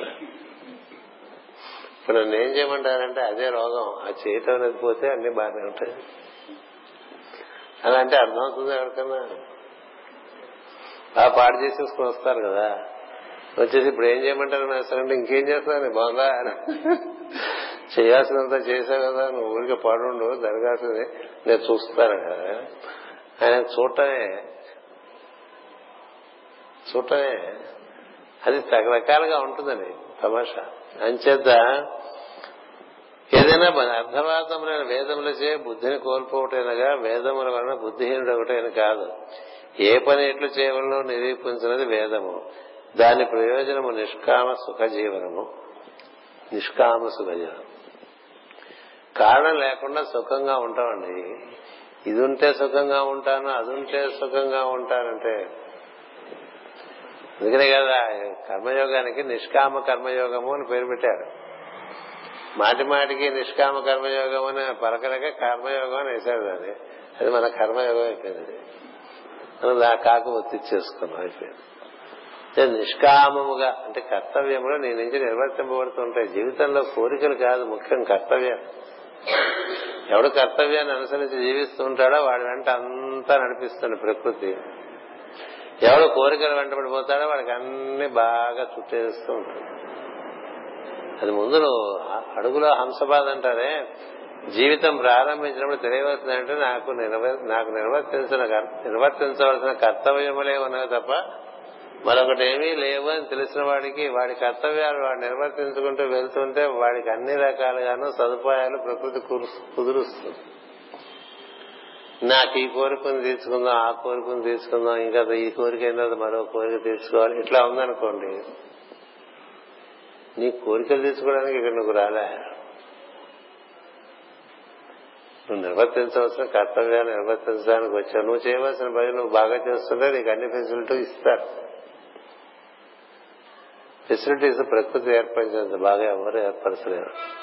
నువ్వు అడవిలో ఉన్నా నీకు సౌకర్యం ఏర్పరుస్తుంది. ఏమీ లోతుని చోటకి వెళ్ళినా కూడా అక్కడికి నీకు అన్ని ఏర్పాటు చేసేస్తుంది ప్రకృతి. తెలుసా? నాకు అది లేదే నాకు ఇది లేదే అది ఉంటే బాగుండు ఇది ఉంటే బాగుండు ఏం ఏర్పాటు చేయదు. నువ్వు మామూలుగా నడిచెళ్తున్నావు అనుకో వర్షం పడుతుంటే ఎవడో తెలిసిన వాడు పక్కన చెట్టు గుడుగు పట్టుకుంటాడు. అక్కడికి మొదలవుతుంది. లేదు ఎండలో నడిచెళ్తున్న పైన మేఘం వచ్చేస్తుంది. ఇది ఎవడు కర్తవ్యముఖుడై జీవిస్తూ ఉంటాడో తూచే తప్పకుండా వాడిని ప్రకృతి సంరక్షించుకుంటుందండి. ఎవడు తను తాను సంరక్షించుకుందాం అనుకుంటాడో ఇప్పుడు ఎలా సంరక్షించుకుంటాడో చూద్దాం అన్నట్టుగా ఉంటుంది. ఆమె కాళి ఆమె లక్ష్మి కదా? అంచేది అన్ని రకాలుగాను ప్రకృతి మనకి నేర్పుకుంటూ ఉంటుంది. అంచేత మనకి సుఖపడదాం అనేటువంటి దుర్బుద్ధి ఉండకూడదు. మనం నేను సుఖంగానే ఉన్నాను అనుకునేవాడికి అన్ని చుట్టూ ఉండేవన్నీ సుఖం ఇస్తాయి సుఖంగా ఉన్నాను నేను అనుకునేవాడికి పరిసరాలన్నీ సుఖాన్ని ఇస్తాయండి సుఖంగా ఉండటం కోసం ఫలాంది కావాలనుకునే వాడికి అది దొరికిన సుఖం ఉండదు. ఎందుకంటే నీ సుఖం నీ మీద ఆధారపడలేదు బయట వస్తువుల మీద ఆధారపడి ఉంటుంది. అందుకనే రావణాసుడికి ఎన్ని పొందినా సుఖం కలగలే. కదా మనకి కూడా బోర్డు మంది బోర్డు పోగేసుకొస్తూ ఉంటారు. దానివల్ల సుఖం కలుగుతుంది? అలా కలగదు. సుఖంగా కూర్చున్నాడు మరి చెట్టు కింద కూడా హాయిగా సుఖంగా కూర్చుంటాడు. వాడికి కావాల్సిన అన్నం అక్కడికి వస్తుంది వాడికి కావాల్సిన నీళ్ళు అక్కడికే వస్తూ ఉంటాయి. మనకి అలాంటి కథలు ఇచ్చారు మరి. అజగరుడు అనేటువంటి ఆయన చాలా పెద్ద శరీరం తిమింగళం అడవిలో పడి ఉంటాడు. తిమింగళానికి ఆహారం ఎవరిస్తారని అది ఇట్లా మిగతా వాళ్ళగా పాకి ఎక్కడికి ఇక్కడికి సింహంలా పుల్లా మిగతా తిరిగితే తిమింగళం చాలా కష్టం. అందరికీ చాలా ఇబ్బందిగా ఉంటుంది అలా తిరుగుతుంటే పెద్ద ఆకారం అది ఒక చోట పడి ఉంటుంది దానికి కావాల్సిన ఆహారం దానికి వస్తూనే ఉంటుంది అది శతాబ్దాలు జీవించేస్తూనే ఉంటుంది. ఎంత ఆహారంగా ఎంత ఆహారం కావాలండి తిమింగళంకి కొండ చిలువ తిమింగళం కాదు అజగరుడు కొండ చిలువ. ఈ మూల నుంచి ఆ మూల వరకు ఉంటుంది కదా అనకొండలే అది ఊళ్ళో పడ్డది అనుకోండి ఎట్లా ఉంటుంది సినిమాలు చూపించినట్టుగా ఉంటుంది అది అట్లా ఊళ్ళో పడదు ఎవరు లేని చోట ఉంటుంది గుప్తంగా ఉంటుంది కానీ దానికి ఆహారం ఎంత కావాలండి మరి అంత ఆహారం దొరుకుతుంది కదలకుండానే అలాంటి ఉదాహరణలు ఇచ్చారు మనకి చిన్నప్పుడు అలాంటివి చెప్పాలి ఊరికే తిరిగితే రాదురా నువ్వు చేయాల్సింది చేస్తుంటే వస్తుంది కదా తేనెటీగ చూడండి ఊరికే ఆరాటపడి ఇక్కడి నుంచి అక్కడి నుంచి అక్కడి నుంచి ఎన్నెన్నో పోగేసుకుని పో అట్లా పోగు పెడుతూ ఉంటుంది. ఎవడో వస్తాడు దానికి మంట పెడతాడు తేనె చచ్చిపోతూ కూర్చుంటాడు. దాని పొట్ట ఎంత దానికి ఆరాటం చాలా ఎక్కువ. కొండ చెలకు పొట్ట చాలా పెద్దది. దానికి ఏ ఆరాటం లేదు. అందుకని ఆ దగ్గరికి వెళ్తాడు ప్రహ్లాద జ్ఞానం కోసం. ప్రహ్లాద అజగర సంవాదం అని భాగవతంలో ఉంటుంది. ఎందుకు ఇది చెప్తున్నానంటే నిన్ను నడిపించేటువంటిది నీకు సుఖాన్ని ఇచ్చేటువంటిది ప్రకృతి. తల్లి లాంటిది నువ్వు దైవంతో కూడి ప్రకృతి ఎందు నువ్వు నిర్వర్తించిన కర్తవ్యం మాత్రమే ఆసక్తి కలిగిన వాడు అయితే నీ సంగతి అంతా ప్రకృతి చూసుకుంటుంది. అది చెప్తాడు భగవద్గీతలో. ఎవరైతే కార్యం కర్మ ఎందు ఆసక్తి కలిగి ఉంటాడో వానిని నేను సంరక్షించుకుంటాను అని. కార్యం కర్మ అంటే చేయవలసిన పని. చేయవలసిన పని ఎందు బద్దకించినా ఇబ్బంది. చేయవలసిన పని ఎందు ఎక్కువ ఓవర్ యాక్షన్ చేసినా ఇబ్బంది. చేయవలసిన పని చేయవలసినంతగా చేస్తూ ఉండాలి. అది సూర్యోదయం దగ్గర నుంచి సూర్యాస్తమయం వరకు ఏదో ఒకటి అలా చేసుకుంటూ ఉండాలి. మెలకు వచ్చింది నీకు సూర్యోదయం నీకు సూర్యాస్తమయం అని ఒకటి ఉంటుంది. నువ్వు మెలకు తెచ్చుకుని నీకు మెలకు రావటమే నీకు సూర్యోదయం. నువ్వు నిద్రలోకి వెళ్ళటమే నీకు సూర్యాస్తమయం. ఈ సమయంలో ఈ మొత్తం మధ్య సమయం అంతా కూడా నువ్వు ఏదో విధంగా నీ కర్తవ్య నిర్వహణలో నీవు ఉంటే నీ చుట్టూ ప్రకృతి అష్ట సంపదలు ఏర్పరుస్తుంది అలా కాకుండా నువ్వేదో నీకు కొన్ని ఇష్ట ఇష్టాలు సౌకర్య అసౌకర్యాలు లాభాలు నష్టాలు ఇవి పెట్టుకుని పోతున్నాం అనుకోండి అన్ని చిక్కులు పడిపోతాయి. అంచేత ఈ ఈ ప్రయోజనం మర్చినప్పుడు వేదం లేదా బోధన తన ప్రయోజనం కోసం వినియోగించడం జరుగును. ప్రతి కూడా మనం చేసేది యజ్ఞాలు యాగాలు పూజలు వ్రతాలు ఇప్పుడు సత్యాన వ్రతం ఉంది. ఎందుకు చేస్తున్నాం? మనకేదో ప్రయోజనం కదా. ఒక యజ్ఞం చేసినా ఒక యాగం చేసినా ఓ వ్రతం చేసినా ఓ నోము చేసినా మన ప్రయోజనం కోసం అనేటువంటిది అసత్యం. గుర్తుపెట్టుకోండి. అక్కడ దుర్బుద్ధి ఎక్కడే ఉంది? నీ ప్రయోజనం కోసం అది స్వార్థం. నీ ప్రయోజనం కోసం నువ్వు దేవుని ఆరాధన చేసి నేను చాలా భక్తునంటే ఎట్లా? నీ ప్రయోజనం కోసం కాదు సర్వలోక ప్రయోజనం కోసం నిర్వర్తింపబడాలి విషయాలు. లోక లోకం యొక్క శ్రేయస్సు కోసం నిర్వర్తించబడటానికి ఏర్పరిచినవన్నీ స్వప్రయోజనములకు వాడుకోవటం అనేటువంటిది జరగటం చేత ఈ వేదమును బాగా అనుష్ఠానం చేసి యజ్ఞాలు చేసిన వారి జీవితాలు ఏవి తెల్లారో ఏం చేస్తుంటే ఎంతసేపు దానివల్ల మనమేం ప్రయోజనం పొందాలనుకోతే లేదు దాంట్లో ఏం లేదు. దీనివల్ల సంఘానికి రాష్ట్రానికి దేశానికి లోకానికి మానవ జాతికి భూలోకానికి ఇట్లా దీనికి మన దీనివల్ల ప్రయోజనం ఏం కలగాలి అనేటువంటిది సాధన చేస్తే ప్రయోజనం కలుగుతుంది. అంచేత ఈ బోధనలన్నీ తమ ప్రయోజనం కోసం వినియోగించుకున్నట్టు జరుగును. సత్యమునే పలకవలన వాక్యం వలె వేదములుడును దొంగ నేను మీ ఇంట దొంగతనం చేయవలను. ఇంటిలో ఎంత డబ్బు ఉన్నది తాళం చెవులు ఎక్కడ ఉండును? అని అడిగిన అనే అసత్యం ఆడరాదు. అట్లా అలా వాడితే జరుగుతుంది. దొంగ సత్యమనే పలకవలని అనుకున్నప్పుడు ఇంకా వాడు దొంగగా ఉండటానికి అవకాశం లేదు కదా. నేను దొంగగా ఉంటాను నేను అయినప్పటికీ వేదవాక్యం పాటిస్తాను అన్నట్టుగా ఉంటుంది మన పనులన్నీ కూడా. వేదం చెప్పినదంతా కూడా లోక శ్రేయస్సుకు సంబంధించినటువంటి కార్యముల యొక్క విధానం. అది మనకి ఎప్పుడు మనం యూటర్న్ కొట్టించామో దాన్ని అప్పటి నుంచే మనకి వికటించడం మొదలుపెట్టే తప్ప దానివల్ల ప్రయోజనం కలగటం మానేసినాయి.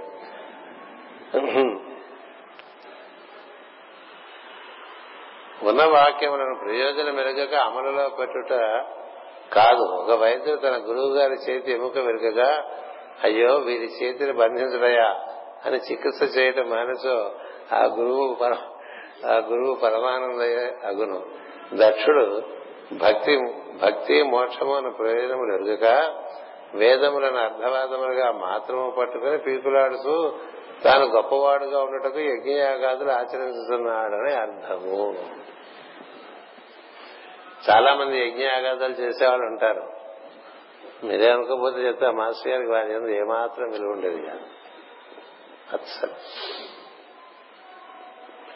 ఫలానా చోట ఫలానా అతయుద్ధ యాగం చేస్తున్నారంటే అయితే ఏమిటారు ఎందుకంటే చేయటంలో ఉద్దేశం ప్రయోజనం ఏంటి అంచేత లోకశ్రేయస్స కాదా? లోకశ్రేయస్సు కాని కార్యములు ప్రపంచంలో పేరు ప్రతిష్ట కోసం చేస్తూ ఉంటాం కదా. మనం ఎక్కడో ఏ నదీ తీరానో సముద్ర తీరానో పెద్ద శివలింగం పెట్టి మన మమ్మల్ని ఊనిండా పెట్టుకుని మనం రుద్రాభిషేకం అని పెట్టామనుకోండి దేనికి రుద్రాభిషేకం పెడితే నీ బొమ్మలు ఎందుకు? ఊరిన్నా రుద్రుడు బొమ్మలు పెట్టావా? నీ బొమ్మలు పెట్టావా? దాన్ని బట్టి కదా ఉంటుంది. అలా ఉంటాయి. ఇది ఉదాహరణ చెప్తున్నా. మీకు బాగా పరిచయమైన ఉదాహరణ కదా అది. అట్లా అన్ని చోట్ల అవే ఉంటాయి. అంచేత అలా ఉన్నదనుకోండి దానివల్ల ఏ విధమైన ప్రయోజనం నిర్వర్తింపబడదు. దక్ష- దక్షుడికి భక్తి మోక్షము అను ప్రయోజనము ఎరుగక అంటే ఈ వేద విద్యలని కూడా భగవంతుని ముక్తుడై భగవత్ సాన్నిధ్యం పొందడానికి ఏర్పరిచినది. అంచేత దానికి ప్రధానమైన లక్షణం లోకహితార్థమైన కార్యములు. లోకహితార్థమైన కార్యములు మన ప్రయోజనంగా వాడుకుంటూ మనం రకరకాలుగా చెప్తున్నా కదా మనం కూడా చెప్పాను. ప్రతిదానికి మనకి ఏదో ఒక రకమైనటువంటి పూజ ఉంది. ఏదో ఒక రకమైన హోమం ఉంది. ఏదో రకమైనది అభిషేకం ఉన్నది. ఉన్నాయి కదా? మీరు వేద పండితులను అడిగితే పెద్దానికి వీరు కూడా చెప్తారు. అసలు అది ఎందుకు వచ్చింది నీకు? నీకు నీకు కర్మ కదా. అది ఈ విధంగా తీరదది నీకు ప్రవర్తనలో మార్పు వచ్చడం మాత్రమే తీరు ఈసారి దొంగతనం చేశామండి. వాడు ఏదో జైలు శిక్ష అయిపోయారు మనకి మినిస్టర్ గారు తెలుసు మనం తప్పించేసుకున్నాం మళ్ళీ ఐదు- తర్వాత మళ్ళీ దొంగతనం చేశాం. అప్పుడు మన పార్టీ లేదు ఇంకో పార్టీ ఉంది ఇక్కడ ప్రభుత్వంలో అప్పుడు జైలు పంపిస్తారా? పంపిస్తారా? కదా అందుకే దొంగతనం చేసే బుద్ధి మారలేదుగా. కాబట్టి జైల్లో పడేటువంటి ప్రమాదం ఎప్పుడు ఉందిగా? నీ ప్రవర్తనలో మార్పు రాలేదు కదా. అందుకని నీ ప్రవర్తనలో మార్పు వచ్చేట్టుగా చేయాలంటే అది నువ్వు నిష్కామ కర్మయోగం అన్నారు. లోకహితార్థం అన్నారు అలా చేయటం వల్ల నీకు మార్పు వస్తుంది తప్ప లేకపోతే చిత్తశుద్ధిలో ఏ విధమైన మార్పు రాదు. అంచేత గామ్య సుఖములు అనగా సంస్కారం లేని మోటి మనస్సు మనస్సు కోరుకున్న సుఖములు. నన్ను వీరు గౌరవింపవలను. నేను వచ్చిన సో వీరు లేచి నిలుచుండవలను అనుకుని శిష్యుడు నిలబడుట చూసి ఆనందపడుట గ్రామ్య సుఖము. గురువు గారు రాగానే శిష్యుడు వచ్చి అనుకోండి. గురువు గారికి ఆనందంగా ఉందనుకోండి. వాడు రేపు రోజు వాడు చూడలేదు అనుకోండి వాళ్ళు లేవలేదనుకోండి వీళ్ళలో రోషం వచ్చేస్తుంది కదా గురువు గారు చూసిన వాళ్ళు లేవలేదు అనుకోండి ఇంకా రోషం వచ్చేస్తుంది కదా. మరి వీడు గురువు ఎట్లా అవుతాడండి? అలా ఉన్నప్పుడు గురువు వాడు కదా ఎందుకంటే అంత రోషం ఉండేటువంటి వాడు గురువు ఎట్లా అవుతాడు? కాలేడు కదా. అవి తాత్కాలికమైన సుఖములకి ఇలా లొంగిపోయేటువంటి వాళ్ళు అవి గ్రామ్య సుఖాలు అన్నారు. మనం రాగానే కుర్చీ ఖాళీ చేసి ఎవరు ఇవ్వలేదు అనుకోండి. మనం రాగానే ఎవరు కుర్చీ ఖాళీ చేసేవారు ఎందుకు ఇవ్వాలనే భావన రాదు కదా.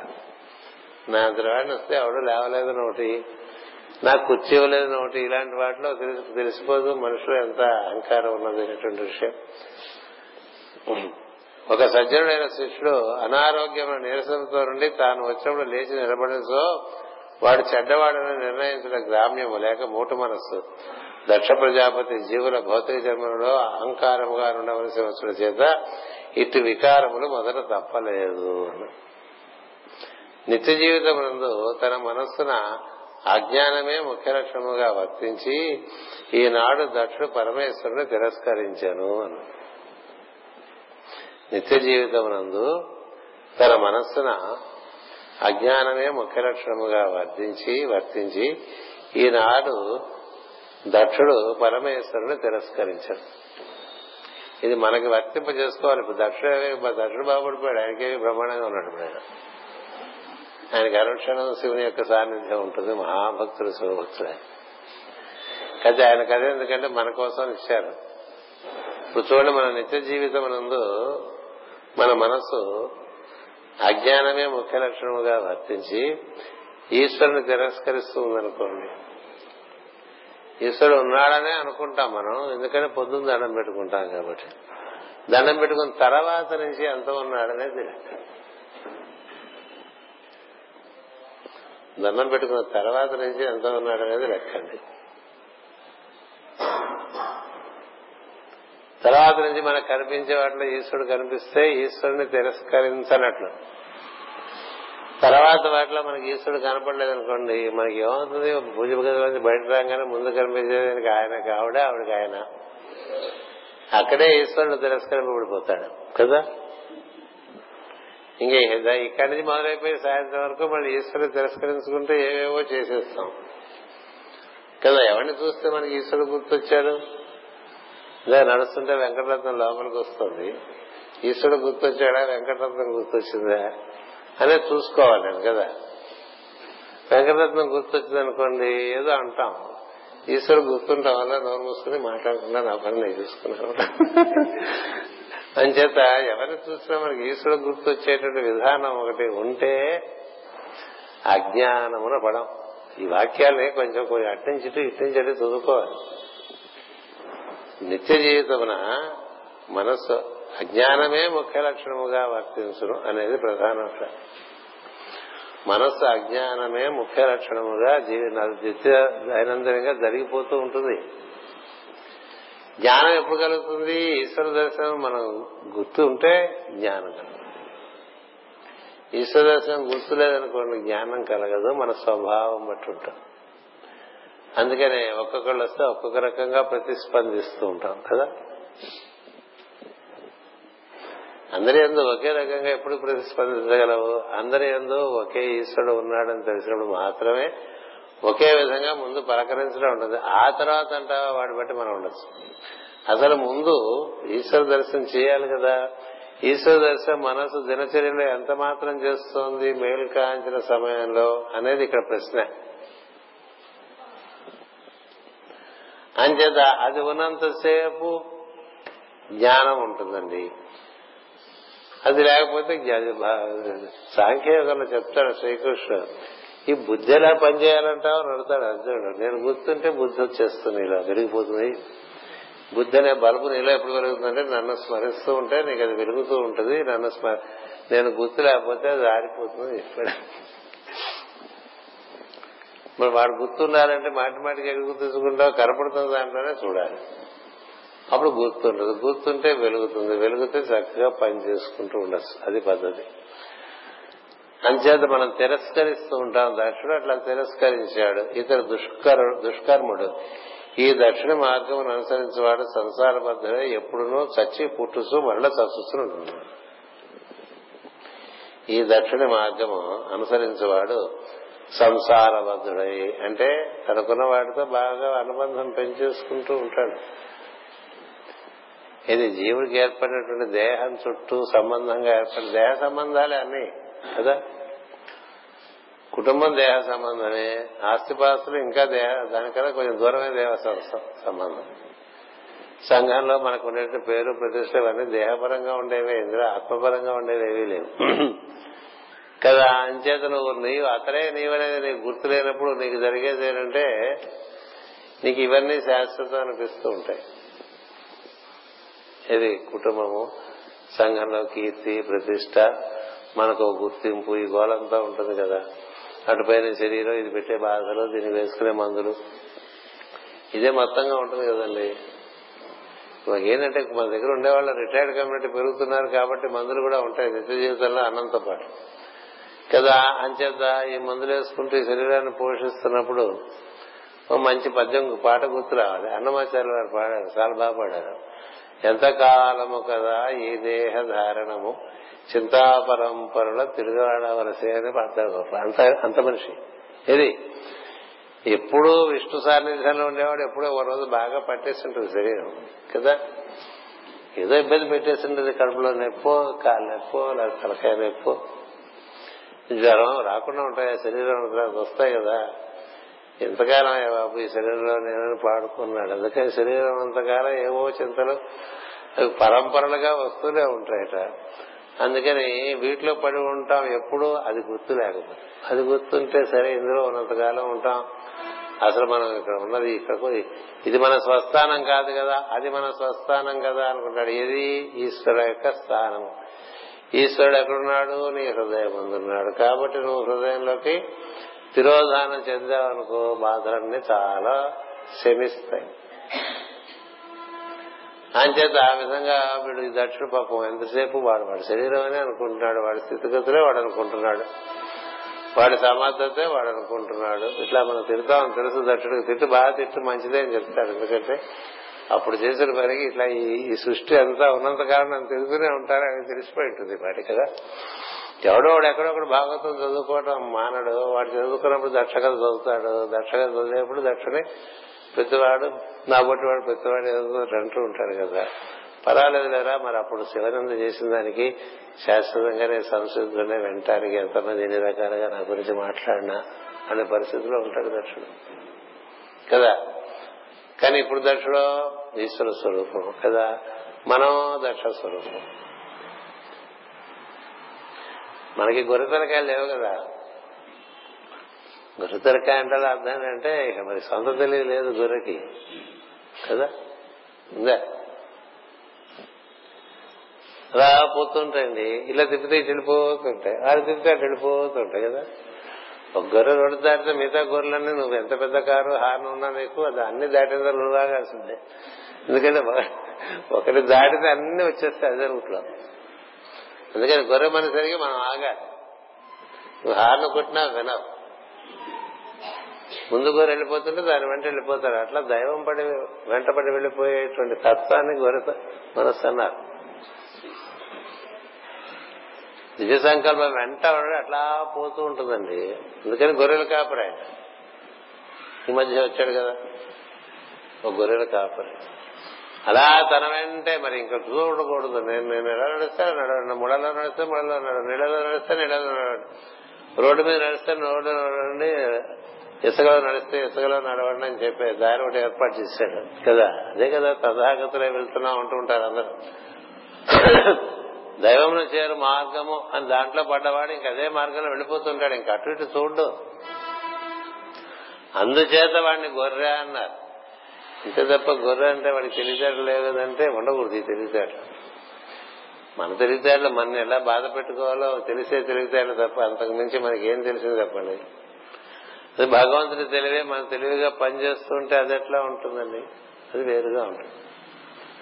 అందుకనే నీవారే తనువారులలో నేనొకడనే అని చెప్పుకున్నాడు భాగవతం. కదా? నీవారై తనువారులలో నేనొకడనై వాళ్ళతో పాటు నేను పడిపోతూ ఉంటుంది మార్గం. అందుకని ఆ విధంగా ఇతను తెలిగిపోవటం చేత మాటి మాటికి పుడుతూ ఉంటాడు చస్తూ ఉంటాడు. ఇతనంటే ఎవరు? అహంకార ప్రజ్ఞ కలిగినటువంటి అహంకారం ఉన్నంతకాలం చావు తప్పదండి. ఎందుకంటే అహంకారానికే చావు. పై జన్మలో మళ్ళీ ఇట్లా ఉండం మనం. ఇంకో రూపం కదా. మరొక రకమైన స్థితిగతులు మరొక రకమైన ప్రదేశం అన్ని మారిపోతాయి. ఇట్లా ఉండదు. ఇట్లా ఉండాలంటే ఏం చేయాలో అట్లా ఉండడానికి చేసే పనులు చేస్తూ ఉంటాం ఇంతకన్నా హీనమైన పనులు చేస్తే హీనమైన ప్రదేశాల్లోకి వెళ్ళిపోతాం హీనమైనటువంటి పరిస్థితుల్లోకి వెళ్ళిపోతాం. ఇంతకన్నా మంచి పనులు మంచి పనులు అంటే చెప్పారు కదా చిత్తశుద్ధి కలిగించే పనులే మంచి పనులు. ఇంత భాగవతం చెప్పినా చివరికి మనకి నాకే చిత్తశుద్ధి కలగలేదు అనుకోండి భాగవత పారాయణం యొక్క ప్రయోజనము నాకు నెరవేరలేదు అని అర్థం అంతే కదా? అంచేత దీని నుంచి కలగవలసింది దైవమునంద ఆసక్తి దైవ దర్శనమునంద ఆసక్తి దాన్ని దర్శించే ప్రయత్నమునందు దీక్ష. అలా ఏర్పడుతూ రావాలి. లేకపోతే ఇట్లా చస్తూ పుడుతూ చస్తూ పుడుతూ చస్తూ పుడుతూ ఉంటాం అనేటువంటిది జరుగుతూ ఉంటుంది. అందుకని ఈ అహంకార ప్రజ్ఞాక తీరుతెరలు ఈ విధంగా చెప్తున్నారు. సంవత్సర చక్రమున జీవులు పుట్టుతూ చదువుతుందరు. సంవత్సరం అందరి ఋతుధర్మములను అందరి కాయలను పండ్లను జంతువులను పక్షులను తెలుసు ఆయా ఋతువుల్లో చెలరేగిన స్త్రీ పురుష సౌఖ్యములు అనుభవించు చనిపోవారు సంవత్సర పురుషుని ఆరాధించువారు. సంవత్సర పురుషుడే దక్షుడు. అంతర్యామిని ఆరాధింపవలను గాని అందరి వివిధ ప్రకృతులను ఆరాధింపరాదని నందీశ్వరుని ఉపదేశము. ముఖ్యముగా వేద ధర్మమును అర్ధవాదముగా ఉపయోగించుకుని బ్రాహ్మణులు అనుకుని గర్వించు వారిని గూర్చి నందీశ్వరుడి ఉపదేశము చేస్తున్నాడు ఋతువులు ఋతు ధర్మాలు వాటి తెలియటం వేరు. ఆ ఋతువులో ఏ పళ్ళు వస్తాయి ఎప్పుడు తినచ్చు? ఇప్పుడు శివచింతక ఎప్పుడు వస్తుందనేది తెలిసి దానికోసం వెయిట్ చేసేవాళ్ళు మూడు మంది ఉంటారు కదా. శివచింతకాయ అంటే మీకు తెలుసు తెలీదు? కదా? అది ఎప్పుడు వస్తుంది? రేగిపళ్ళు పళ్ళు ఎప్పుడు వస్తాయో తెలిసిన వాళ్ళు ఉంటారు. కదా? సపోటా పళ్ళు ఎప్పుడు వచ్చినా ఎప్పుడు వస్తాయో తెలుసు అంటే వాటి కోసం ఋతువులు. మనకి ఏ ఋతువులో ఏ పండు వస్తుంది ఏ కూరగాయ వస్తుంది ఇవన్నీ బాగా తెలుసు కదా. అలాగే ప్రతి సంవత్సరం వస్తుంటే పోతుంటే నువ్వు తింటూనే ఉంటావు చచ్చిపోతావు. ఏదో రోజు కదా. కానీ ఈ ఋతువుల్లోంచి అంతర్యామి నీకు సందేశం ఇస్తూ ఉంటాడు.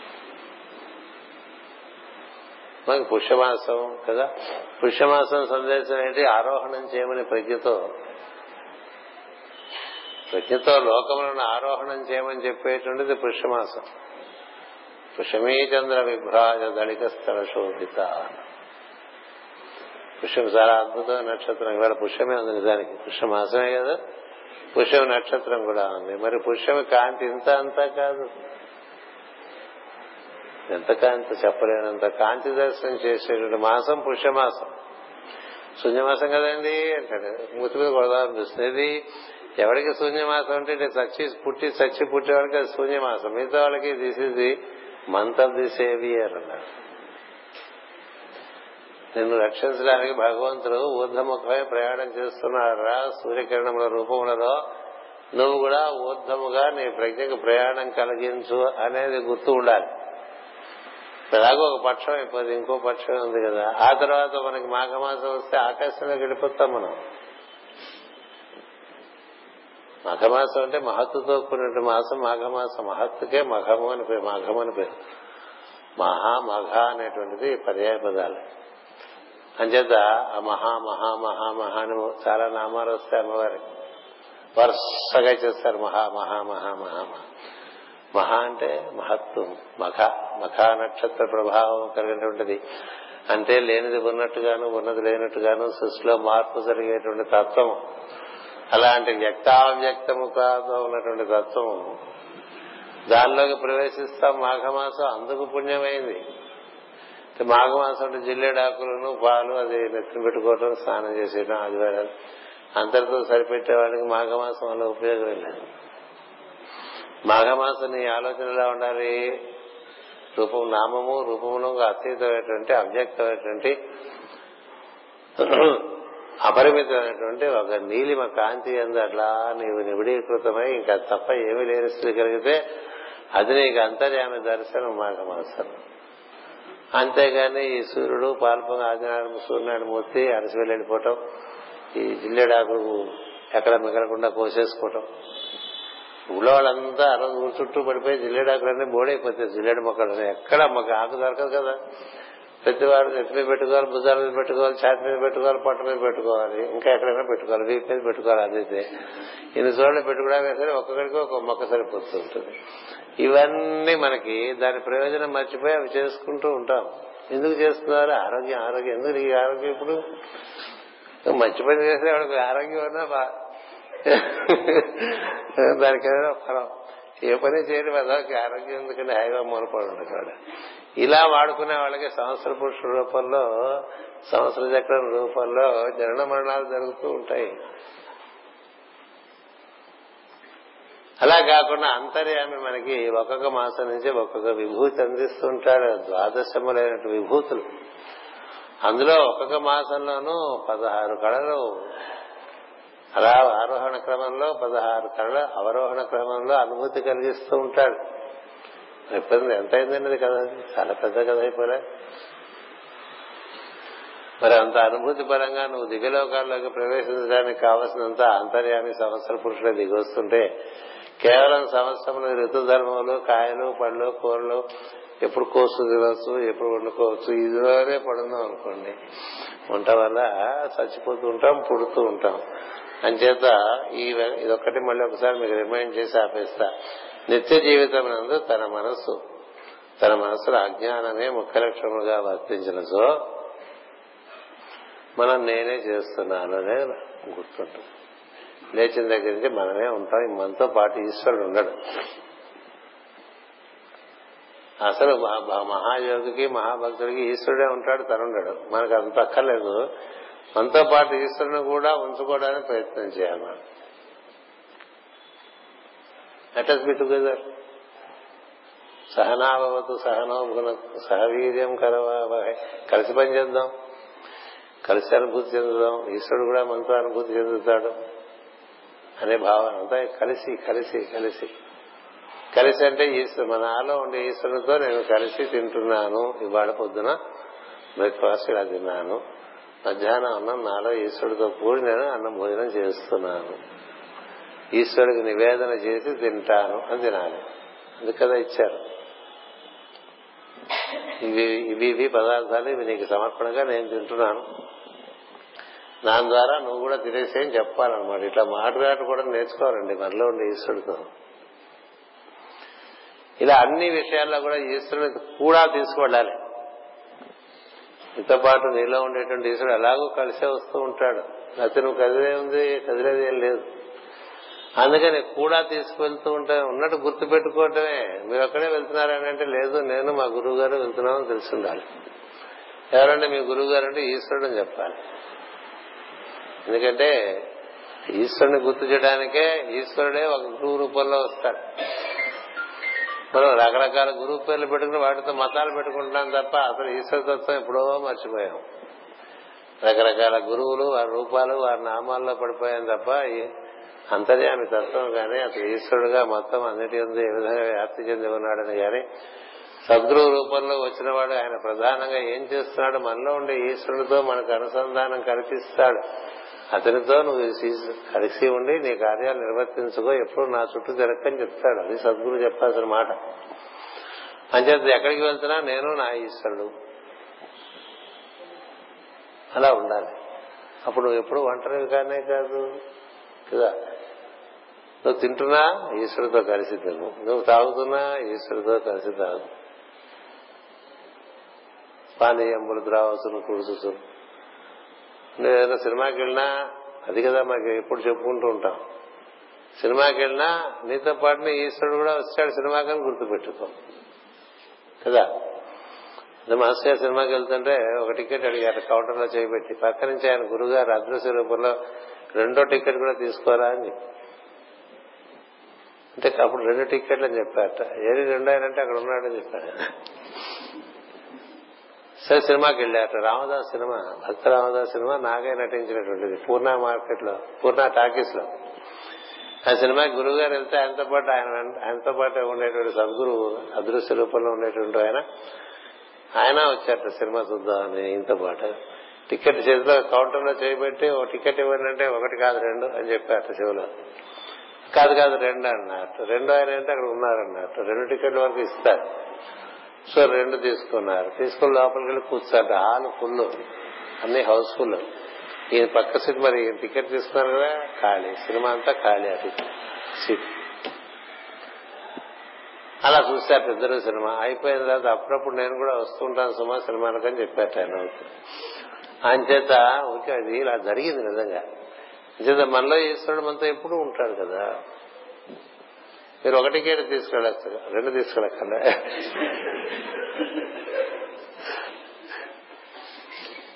ఎందుకైనా మంచిదని చెప్తున్నా అంచేత ఆ విధంగా మనం ఎప్పుడు ఈశ్వరుని వెంట పెట్టుకునే వెళ్ళు హోటల్కి వెళ్ళినా అక్కడికి వాడుతున్నా వెళ్ళు పూర్ణ మార్కెట్ వెళ్ళినా ఆయనతోనే వెళ్ళు. మరి మనకి పూర్ణ మార్కెట్ పూర్ణ మార్కెట్ అంటే మిగతా వాళ్ళలో కూడా వింటున్నారు. కదా కూరల మార్కెట్లో అన్నారు అంచేత అట్లా మనకి ఈశ్వర సాన్నిధ్యంతో కూడి సాయంత్రం వరకు నడిపించుకోవాలండి. లేకపోతే అజ్ఞానంలో ఉన్నట్టే గుర్తుపెట్టుకో మనకి ఎప్పుడు ఈశ్వర సాన్నిధ్యం పక్కన పెట్టామో అప్పుడు మనం మిస్టర్ అజ్ఞానం అని పెట్టుకుంటే అది ఒకటి. రెండోది ఈ మరి అహంకారం అంటే చచ్చిపోవటం పుట్టం పుట్టం చచ్చిపోవటం పుట్టం చచ్చిపోవడం అది జరుగుతూ ఉంటుంది. ఎన్ని సంవత్సరాలైనా అట్లా సంవత్సర చక్రం తిరిగినట్టే నువ్వు తిరుగుతూనే ఉంటారా చక్రభ్రమణ చేస్తూ ఉంటావని చెప్పారు అది మనకి దక్ష ప్రజాపతి స్వరూప స్వభావాన్ని మనలో అతను ఉన్నాడు కాబట్టి మనం దాన్ని ఆవిష్కరించుకోవాలి. ఏ విధంగా దక్షుడు శివుడిని ఆశ్రయించాడో మనలో కూడా మనలో ఉండేటువంటి శివతత్వాన్ని ఆశ్రయించి ఉండటం అనేటువంటిది ప్రధానమైన సందేశంగా మనం తీసుకోవాలి. స్వస్తి ప్రజాభ్య పరిపాలయంతాం న్యాయేన మార్గేణ మహిమహేష. గో బ్రాహ్మణేభ్య శుభమస్తు నిత్యం. లోకా సమస్త సుఖినో భవంతు. లోకా సమస్త సుఖినో భవంతు. లోకా సమస్త సుఖినో భవంతు. ఓం శాంతి శాంతి శాంతి.